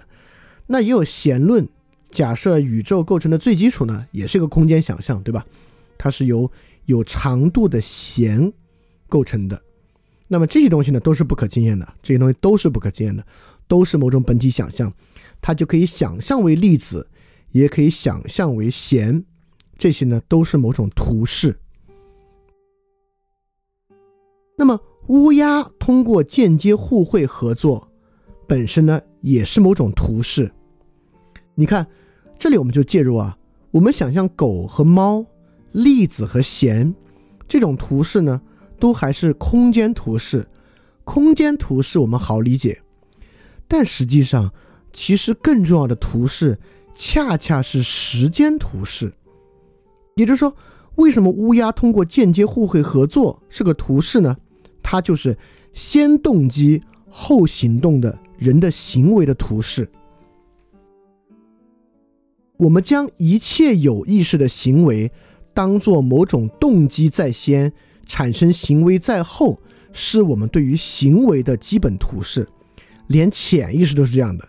虽然我们没有洞察到他的动机，但是我们在分析，在潜意识之中，潜意识也是有动机的。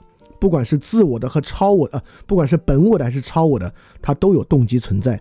这种时间顺序就是一种图示。你看，马斯洛需求层次理论实际上也是一种包含时间性的图示。马斯洛需求层次的从低到高。虽然说的是空间性的一个金字塔从低到高，但实际上马斯洛需求层次讲的是时间图式，对吧？它其实讲的是从先到后。人要先满足低级需求，后满足高级需求。因此，这个空间从低到高啊，都是为了画在纸上看才转化成空间性的。其实基础上呢，它是一个时间性的图示，是先满足什么，后满足什么的先后关系。而二十世纪那个格式塔心理学，当然格式塔心理学就是直接受到康德很大的影响啊。就人的本体对外部的理解呢，也遵循一些原则的制约。那格式塔心理学在时间上呢也有些不足，但是已经有很多时间的要素在里边了。其实你可以想象，人的决定论是一种特别强的时间想象。比如说演化论决定论，就在想象一种我们。谁都没有经验过的无人的时间，对吧？演化论跟过去的这个世界理论最大的区别就是，演化论认为其实人在世界上出现非常晚，在人之前漫长的时间，我们都是在在有人之前有南方古猿，然后再往前有恐龙，什么什么都是这样的。我们今天觉得我们怎么没有经验过呢？我们看过恐龙化石啊，但我们明白在康德的时空观念之上啊，那根本就。就是那那那不叫经验，就碳十四的同位素测定啊，那背后关于其衰变的本体想象本身啊，其实不是一个可经验要素啊。那个由于人都不存在，是所以说我们其实也并没有经验过，就像历史不可经验一样。所以说，在海德格尔理解康德的时候，因为但是因为海德格尔本人特别强调时间嘛，他存在于时间啊，我们在《翻天二点零》也会讲这本书。因此，海德格尔啊，实际上特别看重康德的图式理论。后面很多研究康德的人都很看重康德的图式理论，为什么呢？图式理论恰恰并不处理什么鲜艳感性，也不处理鲜艳知性的问题。图式理论在处理啥呢？处理一种鲜艳想象力，就是我们对于本体的构想，根本性的来自这种鲜艳想象力。这个鲜艳想象本身也符合时空特征。这种鲜艳想象的图式 scheme 本身是有时间和空间特性的，所以看上去啊，这种鲜艳想象力确实是根深蒂固啊，我们不可能摆脱对于本体的想象。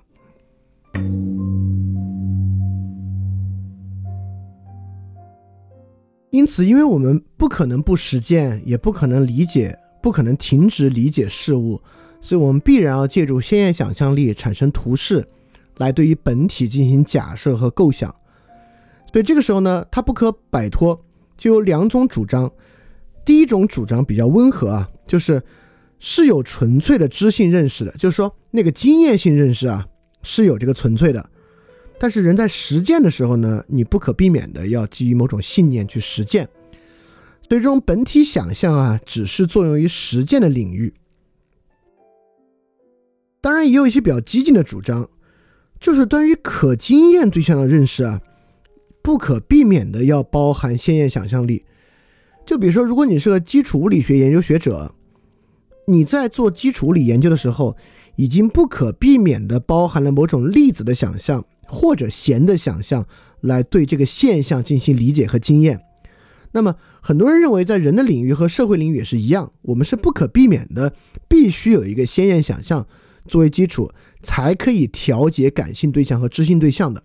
很多人因为康德其实也没有太说明白这感性、先验感性和先验知性怎么调和的。因为先验感性的基础原则是时空嘛，先验知性的基础原则是十二范畴嘛。这十二范畴跟时空怎么调和的呢？就有很多人，包括海德格尔认为。这俩玩意儿能调和到一起啊，根本是鲜艳想象力调和的，因为鲜艳想象力的基本形式是时空形式的，因此是鲜艳想象力才让那些显象真正可感的，并被纳入到知性的范畴之中来。所以说，我们到这里呢，就基本确定，本体想象啊，这玩意儿肯定是我们脑子里想象出来的，但是呢，它是不可能被摒弃的，也不都是坏的。不因为它不可避免，人所有的东西都是一种自我欺骗，任何看法都是意见而没有真理性成分。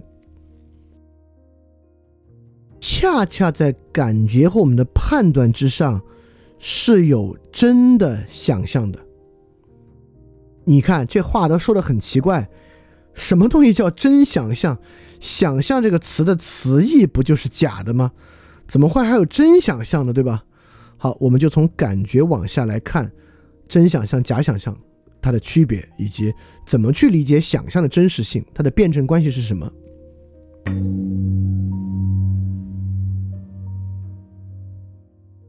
首先呢，我们先回到本体想象与感觉形成啊。就是我们之前在感觉世界内其实是有讲啊，这个人的感觉啊，绝对不是像修魔那样的，它像一面镜子一样来反映外界的现实。实际上，人的想象是有人的感觉是有前提的，这个感觉前提呢，就是对 event 的把握和对刺激物的把握啊。呃，我比较倾向于海德格尔的认识，就实际上人在产生经验的时候啊，已经不可避免的要用先验想象力了，所以任何经验里面都有想象成分。而且都是有本体想象成分。我这里举的例子呢，就是最近这个健康码，比如你一个人在要求别人说你把健康码它扫一下，如果一个人对于这种电子码的本体想象那个不可经验部分，因为可经验的部分嘛，就是拿个码别人一扫来看你是不是健康，对吧？就是可经验的部分呢，只是这个东西与某种判断上你健康的关系。但是，如果你有本体推断和本体想象啊，你认为这个电子手段都是监控，因此呢，你就会串联你的 event 怎么构成呢？你会把别人扫你健康码这个事儿与过去生活中自己感觉被监控的经验形成串联，进而产生厌恶的感觉。那么，如果有另外一个人可感可经验部分是别人扫你判断你健康，你把他。本体想象当做行政手段是大规模流行病控制的基础，这样的本体想象，这个社会整体的本体想象之中，你就会把扫二维码串联到其他防控手段，比如串联到数据的发布，串联到小区的禁闭等等等的手段，你可能在扫的时候呢，会感觉安全。那比如说，有人是阿里的员工，但可能不是蚂蚁金服的员工啊，他也没有股份。每次他也扫的是支付宝的，他一扫这个呢，他对这个东西本身的感受啊，建立在企业成就感的本体想象之上。他觉得呢，这个是某种不可经验的企业成就感的一部分。他会把它串联到阿里的其他成就，他会把扫这个码呢和铺天盖地的。电子支付啊，呃，交水费啊，生活付费啊等等联系到一起，它呢还可能产生自豪。但同样是阿里的员工，比如说他一想象啊，这电子手段都是过年期间加班加点赶出来的，他把它串联到其他在企业里面赶工的产品制度呢，他进而呢也可能产生厌恶。所以说，简单这么一个事儿啊。产生什么样的感觉？就用我们感觉世界那期来讲啊，它是有先验条件的，或者说它是有前感觉条件的。这个前前感觉条件就是 event，你把它与你过去生活中的什么事儿串联，这个串联，我们在今天就会发现，这个串联的基础实际上是某种本体想象，是本体想象在决定你把生活中的哪些事儿以前后关系串到一起，变成一个故事。这种 event 的串联是由本体想象所决定的，因此呢，我确实认为本体想象会很大程度上影响到经验的形成。我们对于本体的概念，不管它谬误性有多少，它会加入知性，成为某种知性要素。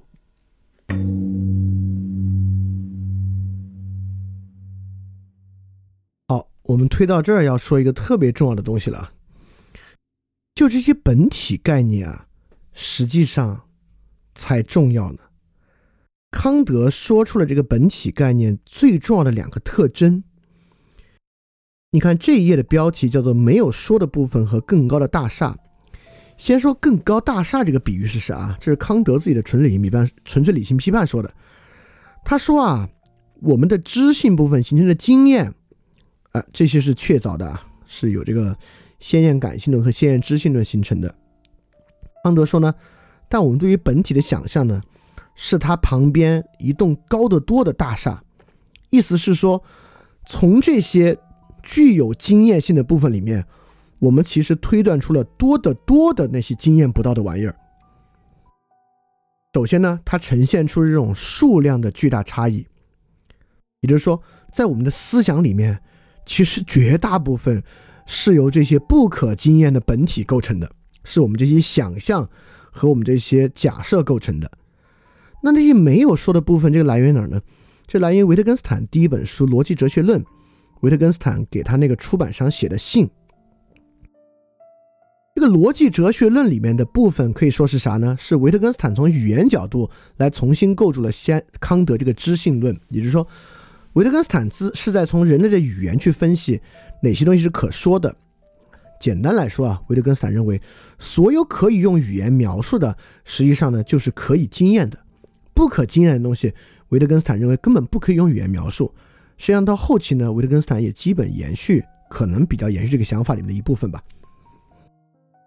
但是维特根斯坦在给出版商写的书里面，他这样说：“他说啊，其实这本书分两部分，一部分呢是他说出来的，一部分呢是他没有说的。”维特根斯坦说：“实际上，真正重要的部分是他没有说的那部分，意思是说，真正重要的部分是那些不可说的部分。”维特根斯坦认为那部分呢，其实就是人类的伦理世界。所以，我们把这二位的想法加到一起，康德洞察了本体概念实际上比知性概念要多得多。我们的思想里面基本上就是由这些本体概念构成的。维特根斯坦说明了这些本体概念虽然不可说，但其实呢更重要。因此呢，我们来看这个图，来看康德到底推进了啥。还是最简单的来说，笛卡尔和休谟，在笛卡尔那里呢。笛卡尔和休谟这个地方呢，他们是不分知性和本体的，他们就分人类有印象有感觉，印象感觉之上就是观念了，就是对于认识对象呢，我们就是印象感觉，印象感觉之上是观念。所以在笛卡尔这呢，就觉得反正这个观念有完备性嘛，他反推感觉认识实在，因此呢，他忽略了本体猜测的根深蒂固，他不把那个当做人的猜测和假设看待。笛卡尔简单的认为完备性东西都存在，因为神不欺骗嘛，这是个强烈的独断论，这是他的错误之处。休谟看来呢，就是只有感觉或者印象是实在的，印象以上的部分啊都是假的。哎，这个部分我们就要说它跟康德的区别了啊。康德首先呢，从休谟手里拯救回来一部分真的玩意儿，就是知性概念呢和知觉是真的。知性概念和知觉为真很重要，重要在哪儿呢？我说实际社会生活啊，实际上修谟认为人是不可能立法的，因为只有实然嘛，因然嘛都是人胡说胡想出来的，所以修谟呢对于一切都持有某种演化论的态度，法这个东西啊是没法先行计划，不可能立法的，人只能在实践中摸索，不断修改自己的法。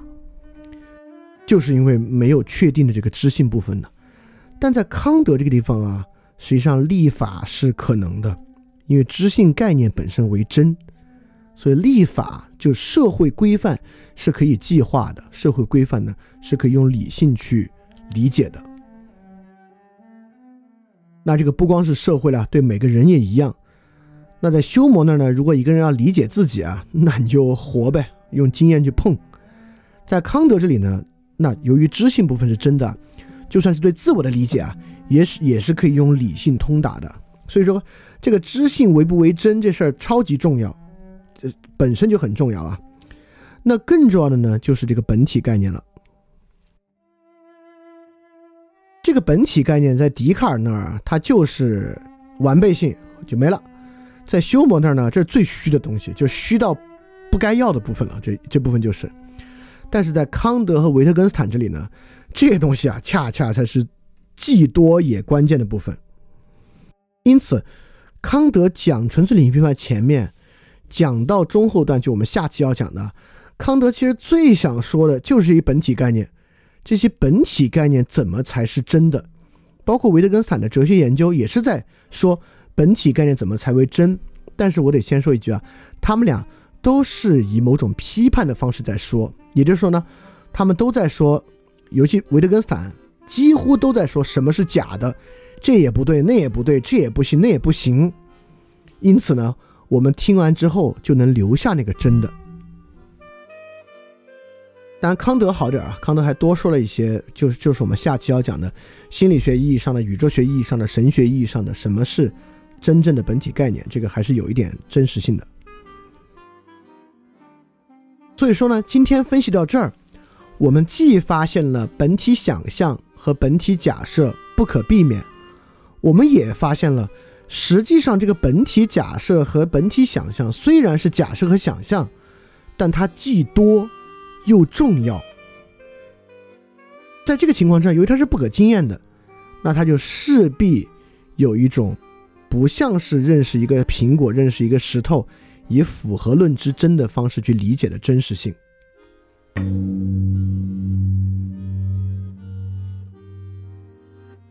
所以，在这个基础之上，我们才能够好好去理解马克思韦伯意义上的理想型是什么。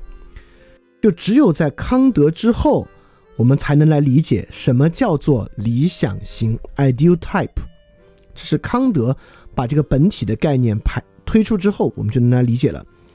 那这是个社会学概念啊，呃，比如社会学的发言者，你你你要是不知道马克思韦伯，不知道理想型都没关系，你就往下听就能听明白。那这个社会学的开山祖师呢是孔德。孔德对于这个社会学概念理解啊，还是笛卡尔式的。他觉得社会学呢是能够构筑出完备型的、完备性的概念的，就是一切社会学概念都是有科学性的。那马克思当然也继承这套了，认为他的那个想法是科学性的。那韦伯就不这么想啊，韦伯就认为一切社会学概念啊，首先韦伯认为社会学是啥呢？社会学是一种对有意义的人类创造物的研究。因此呢，它就进入到我们那个领域。我们刚才说的，第一是人类的创造冲动，第二。是有意义的人类创造，就是人类的理解冲动。因此，马克思韦伯洞察到了社会学研究的是人的创造冲动和人的理解冲动。韦伯对于社会行动的理解，就是行动个体对其行为赋予主观意义的过程，这是社会行动的过程。因此，孔德认为啊，社会学的概念都是实证的，这是扯淡。韦伯就意识到了。社会学的概念，说实话，都是康德意义上的主体概念。就是社会学研究的对象，不是知性概念，那知性概念是自然科学的研究对象，社会学的研究对象全是主体概念。而这些主体概念呢，就没有一个是那种符合论意义之上的真，它呢都是某种理想型。因此，这次之前的征集之中呢，之中呢，就是我们征集哪个概念你比较在意吗？就有同学说，这个丛林社会难道不是一个真实的概念吗？就不是，因为丛林社会是一个典型的本体概念，是一个典型的我们对于社会的某种想象和假设。但是马克思韦伯很很厉害在处，很厉害之之处就在于，这些本体概念也不是任意的想象和假设。说白了。他将它分为四个：目的式的、价值式的、情感式的、传统式的。也就是说，重要的大家呢，实际上就是能把主体概念做出好的分类和理解，让我们在这个基础之上来贴近它的真实性。所以说，这个 ideal type 在柏拉图那里呢，就是纯粹的真实理念嘛，但马克思韦伯这里不是理型 ideal type。本身呢就是一个主体猜测，一方面呢不是真的，但是但是但是来了，重要的但是来了，但是它真实性在哪儿？第二方面呢，它是有主动性的，ideal type 是有主动性的。比如说虚拟货币，现在是一个可经验对象了，你要想去买比特币，你是买得着的，但是在有比特币之前，它是一个主体概念，因此。因为人有主动性，人是可以把对于主体的猜测和想象变成可经验对象的。比如说，我有一个对于公正的想法，在我有权利的范围之内，我把它变成一种社会制度，变成某个罚款方式，它就变成了一个可经验的对象。因此呢，人可以把 ideal type 变成可经验对象，这是非常非常不同的部分，这是跟动物截然不同的部分。而韦伯非常清楚，因为它是人的主体概念，它符合二律背反，因此意意思是它不可经验嘛，它可以这样，它也可以不这样。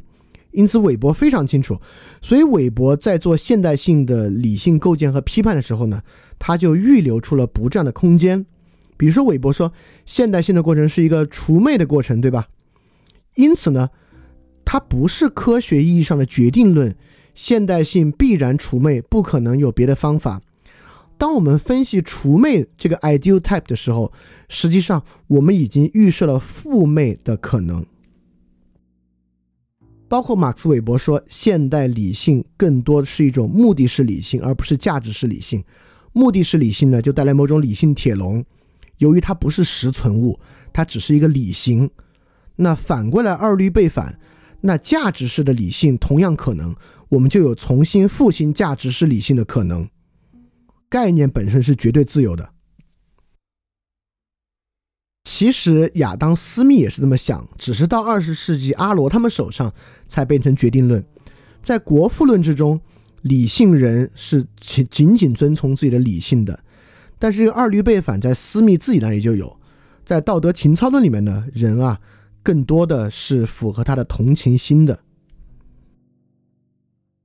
因此，我认为马克思韦伯比卡尔马克思高明之处在于，卡尔马克思总是倾向于强调自己那些概念，比如说历史唯物主义是某种实存，是某种必然，而马克思韦伯却能意识到这些东西本身是理性，它符合二律背反，而且人是有主动性的，因此在人的手上，A 也可以，非 A 也可以，即便到今天为止历史过程是 A，我们也可以用非 A 的方式去做。那这个呢，是他非常高明的部分，而这一点呢，恰恰是认识到理性本身是某个主体概念，而不是知性概念。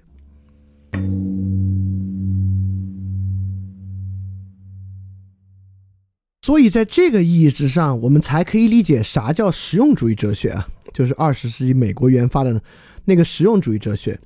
我们一想实用主义啊，总是在某种日常语言的实用主义去理解它。那实用主义不就是讲一切都不可知，所以说什么有用怎么来吗？它确实完全不这个意思啊。就实用主义到这里，尤其在康德之后，它恰恰不是指一切的瓦解。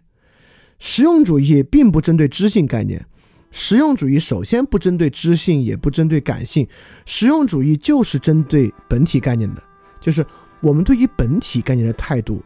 由于本体概念是不可能真正实存的。所以本体概念之真怎么来呢？这个东西就是实用主义。那维特根斯坦就是深受这个东西影响的一个大家。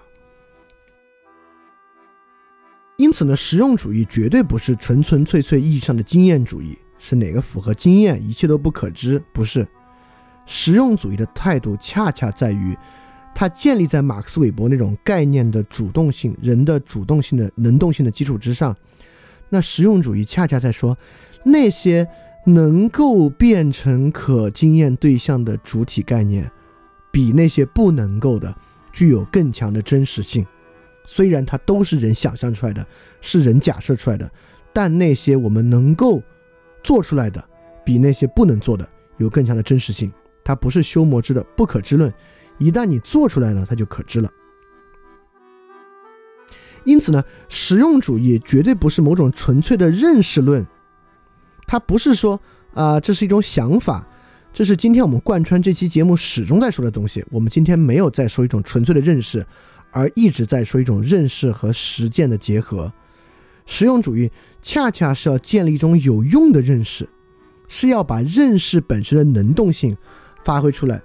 就像卢梭那个概念上那种激进平等啊，虽然很可怕，但是呢，确实是一种很有能动性的认识，它导致大革命。再次，实用主义不是功利主义。实用主义和功利主义有特别大的区别。实用主义这个地方的实用，不是 utility，不是要呈现功效。实用主义本身也有自己的形式和要求。就实用主义这个实用是有自己的要求和形式的，但这个就复杂了，我们之后慢慢去说。所以我们之前说实用主义哲学好像是一种回退，就实用主义哲学是放弃可知、放弃求真之后来求实用，不是。实用主义就是在本体概念这个本身就是想象和假设的东西里面去伪存真的方式。去伪存真的标准是实用，是这个意思，而不是说它是某种妥协。因此呢，某种实用主义哲学呢，它不是柏拉图那种理念的真实，也不是笛卡尔那种要去实证的东西。因此呢，这就是康德对于形而上学问题的再奠基。因此呢，形而上学问题的核心实质啊。就变成了本体概念如何连接信念的问题，哪些信念是真信念，哪些信念是假信念？当然，在这个意义之上呢，它就关联到了我们生活中最关键的问题，也是大家最关注的问题了。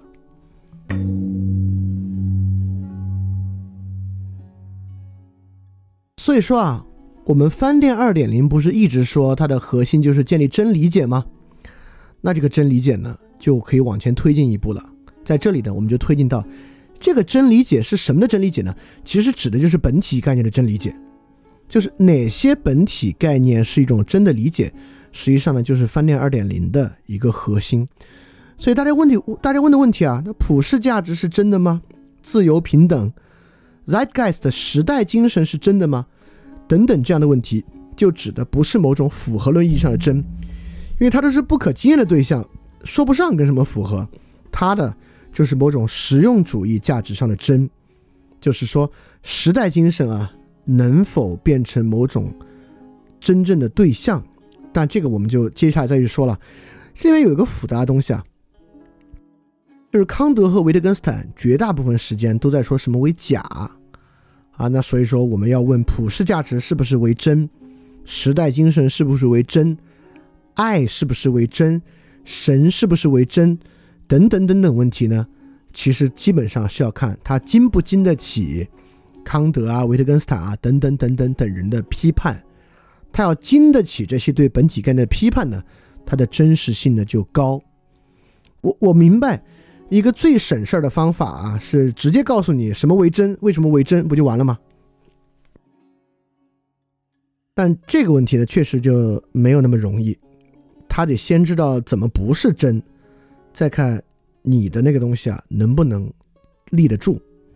而且呢，它不是一个纯粹的认识论，它是一个认识与实践结合的东西，当然同时也是主客一体的东西。所以说呢，整个饭店二点零呢，其实就是对于本体概念本身的探索为核心。因此，我们就要去看思想中啊这个本体概念世界有什么样的规范，实用有什么特征。怎么叫实用？什么是真正的目的和实用？理型的真假？哪些理型是假的？哪些理型是真的？哪种理型 ideal type 里面有真正的智性直观在其中？这个呢，就是最重要的部分了。当然啊，至少我们今天知道了，有任何人说他的本体概念是实存的，那这个应该是还是一个蛮粗浅的认识啊，本体概念。确实，很大程度上不是实存物，绝大绝大部分本体概念形成的描述啊，都是语言滥用啊。这个我们今天有这样的认识就够了，因为今天不可能一期回答清楚本体概念何为真的问题啊，这个太复杂了。我们接下来康德的部分再接着往下讲。所以下一期呢，我们就接着讲这个未来形而上学导论。我们上次没讲完的后面部分，那后面部分所幸啊是还有建构性的部分，恰恰是康德。从本体世界来看，从心理学的宇宙论的神学上的为真的规范，就要树立几个根本的本体概念为真啊，这个还好，我们没有一上来就接触一大堆批判。那至少下期呢，还是一些树立的过程。下期呢，我们也是进一步去探讨本体概念何以为真的部分。所以稍微总结一下，就这期我们花了一整期的时间，用了很多很多日常生活中的例子来看。什么叫做本体概念？为什么本体概念指向那些我们不可经验之物？它的谬误性在哪里？它想象的特征在哪儿？以及为什么我们的生活离不开本体概念？为什么本体概念和我们的关系这么这么根深蒂固？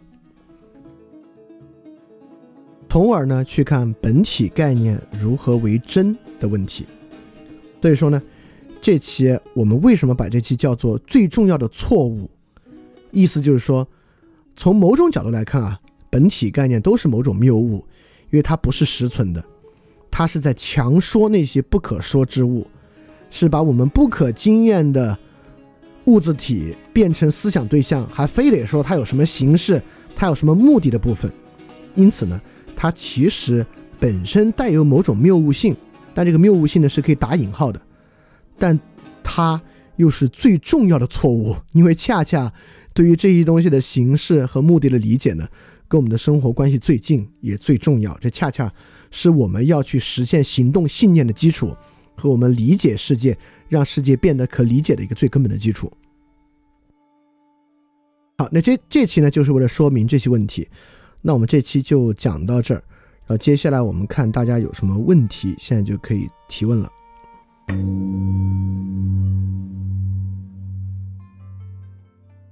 好，这里有个问题啊，是说利用语言文字的记录，就例如希伯来文之于犹太人。对于避免本体谬误是否有用？如果连自己的文字都没有形成，本体无法形成跨代际的集体记忆，而陷入悲观的自我怀疑，如果离开自己的语言也无法为其他本体提供自己的想象了，这个观点正确吗？我觉得这个观点不那么正确啊，是因为当康德说那个知性对象的时候，我认为语言在里面是一个非常特殊的东西。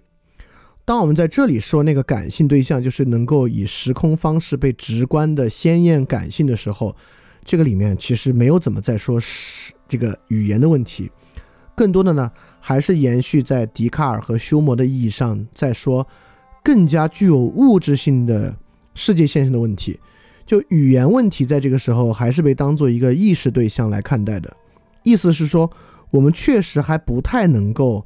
把语言当做经验看待，就是我我我们不能说我们读了一个关于成吉思汗战争的历史文本描述，我们就经验了成吉思汗的那个战争，不是？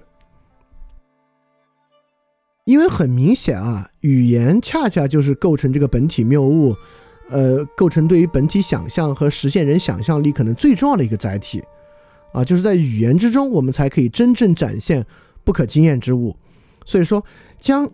尤其是将书写语言当做某种可经验之物，应该是不是康德的意思？而为什么二十世纪有这个语言哲学作为形而上学的一个根本呢？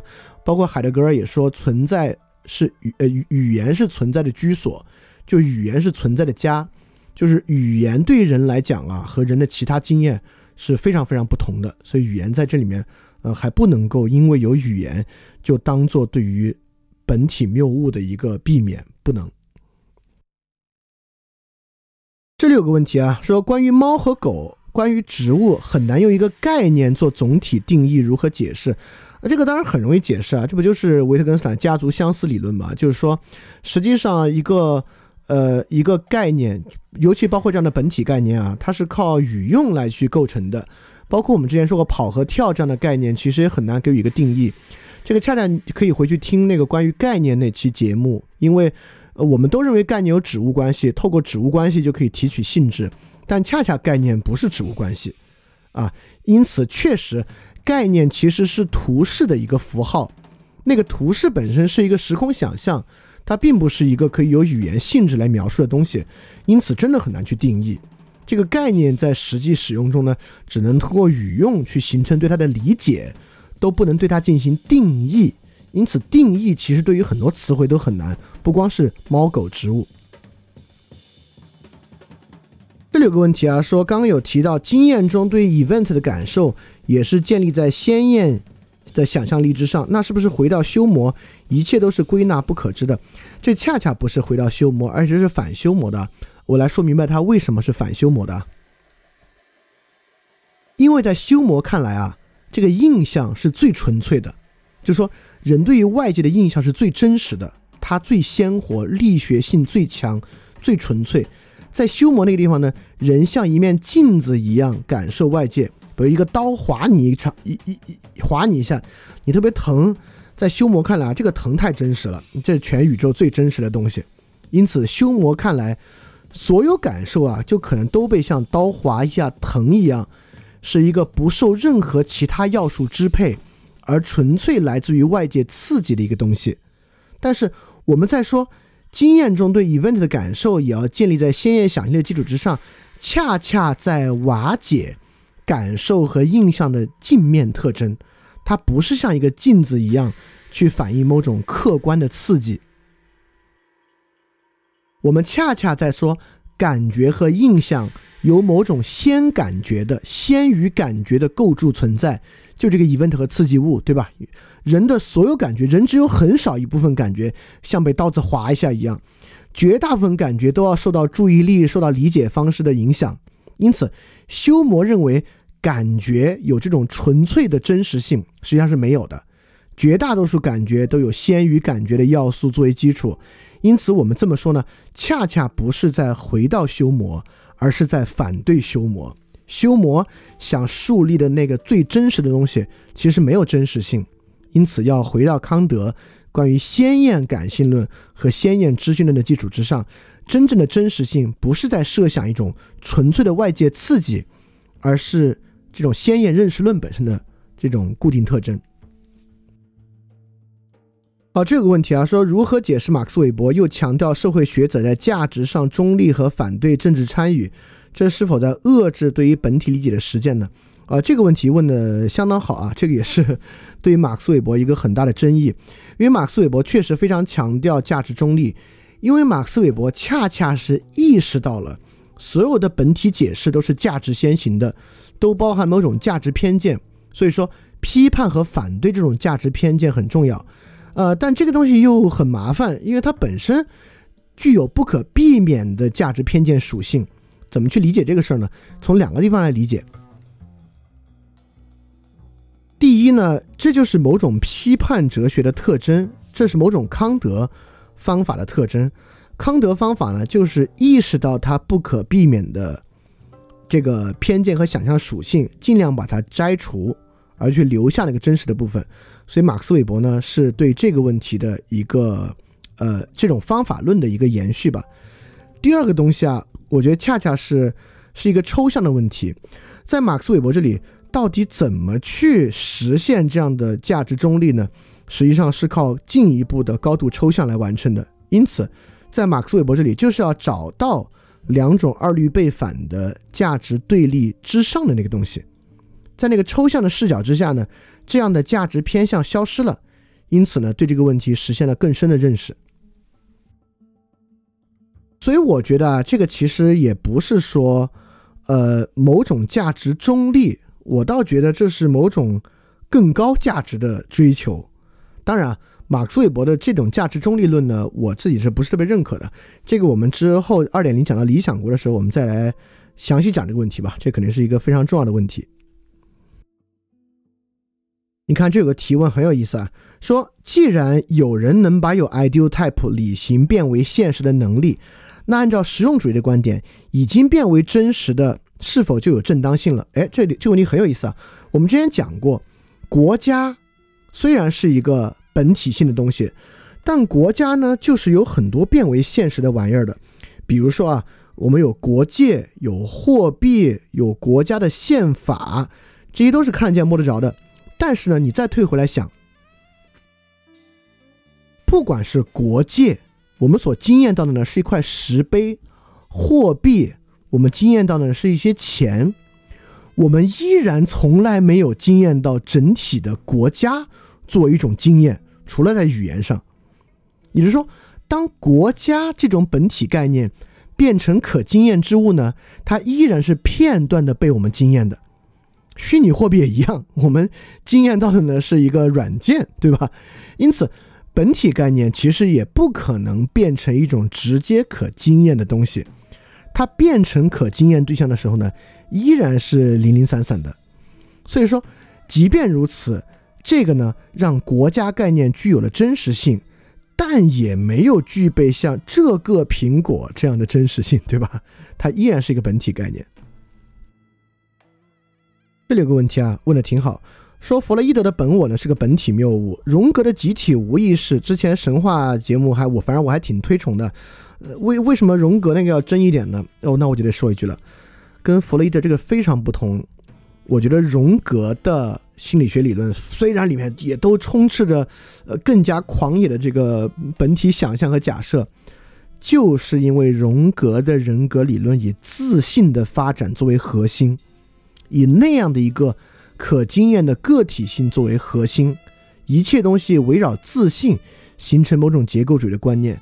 实际上，我认为荣格的潜意识和心理理论的真实性，其实就是来源于自信。这个概念是一个超出了弗洛伊德体系真实性的概念啊，这个是最重要的部分啊，这个到时候我们再细说。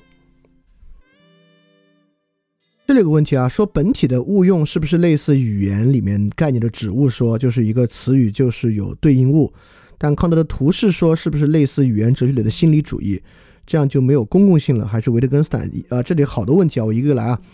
第一个呢，就是本体的误用是不是类似于语言概念里面的指物说？我们会说，指物说是本体误用的一个典型的例子，就是我们认为凡是语言里有的一个概念啊，都有一个现实的对象和它对应，这个呢，一种反向的指物关系啊，这个是最大的问题。我们如果之之后我们马上第一章是纯粹理性批判嘛，第二章是哲学研究，那哲学研究一上来就是对奥古斯丁的指物说的批判。那个时候，我们可以看到更多，其实跟康德这里，在我看来是一脉相承的。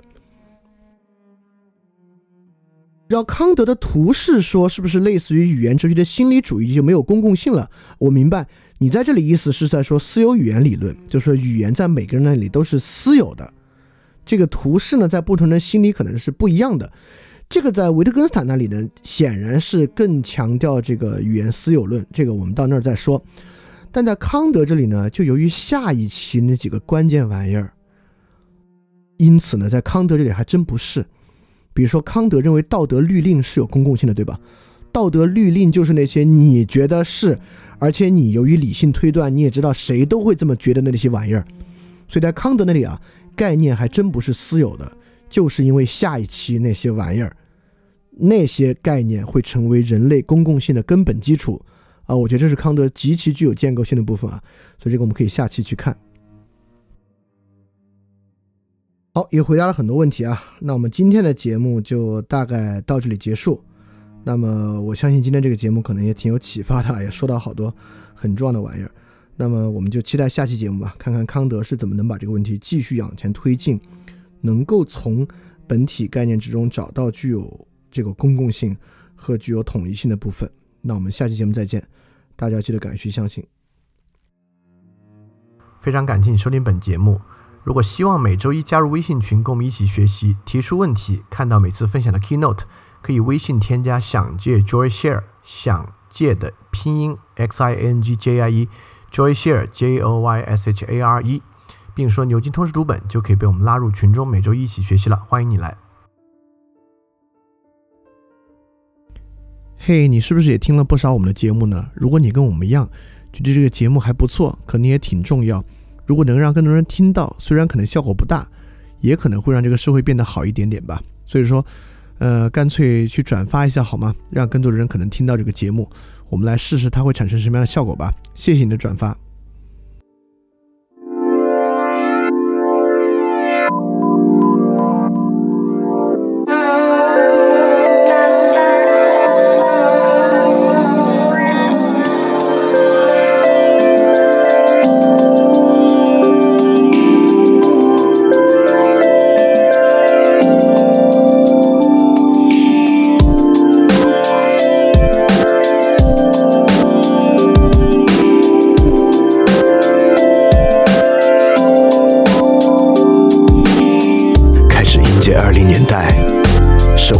顺律颁布新风尚禁止等待，可他考虑全部的功力聚焦现在。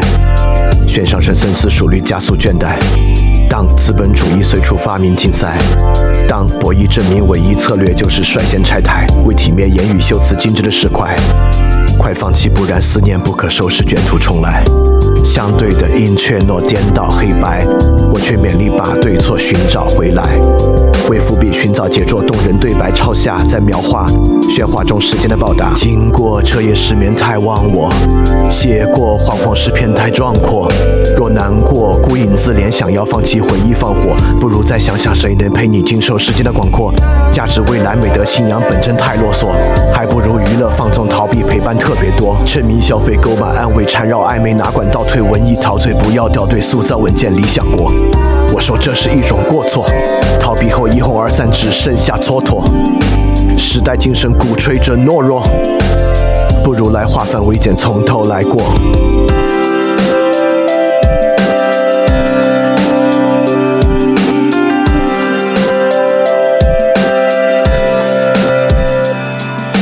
他半夜上阳台，才发现太难说爱，迎合着虚空的节拍，透支他稀薄的将来。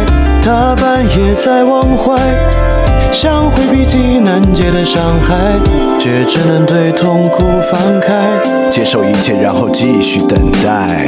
等待是种脆弱姿态，内心澎湃，但却只能雪藏期待。接受那结局在你能耐之外，还不能因此担心只会失败。说要保证必然成功都是一种虚妄，它让人专注危机，只想将其全部避让。谁能抵过教育蔓延内源的巨浪？不如来持守信念，和我歌唱。他半夜上阳台，记得他全部的可爱，不管他今夕何在，只等待时间的前来。他半夜在感慨，人轻易触目的伤怀，恐惧症无所不在，如何能对待等待？他半夜在阳台。自在练习对白，寻找等待蕴含的姿态，将原因全部解开。他半夜在感怀，回到有时间的时代，只对美和声仰赖，不管他何时再来。相对的一切诺颠倒黑白，我却勉力把对错寻找回来。为伏笔寻找节奏动人的对白抄下，在描画喧哗中时间的报答。经过彻夜失眠太忘我，写过惶惶诗篇太壮阔。若难过孤影自怜，想要放弃回忆放火，不如再想想谁能陪你经受时间的广阔。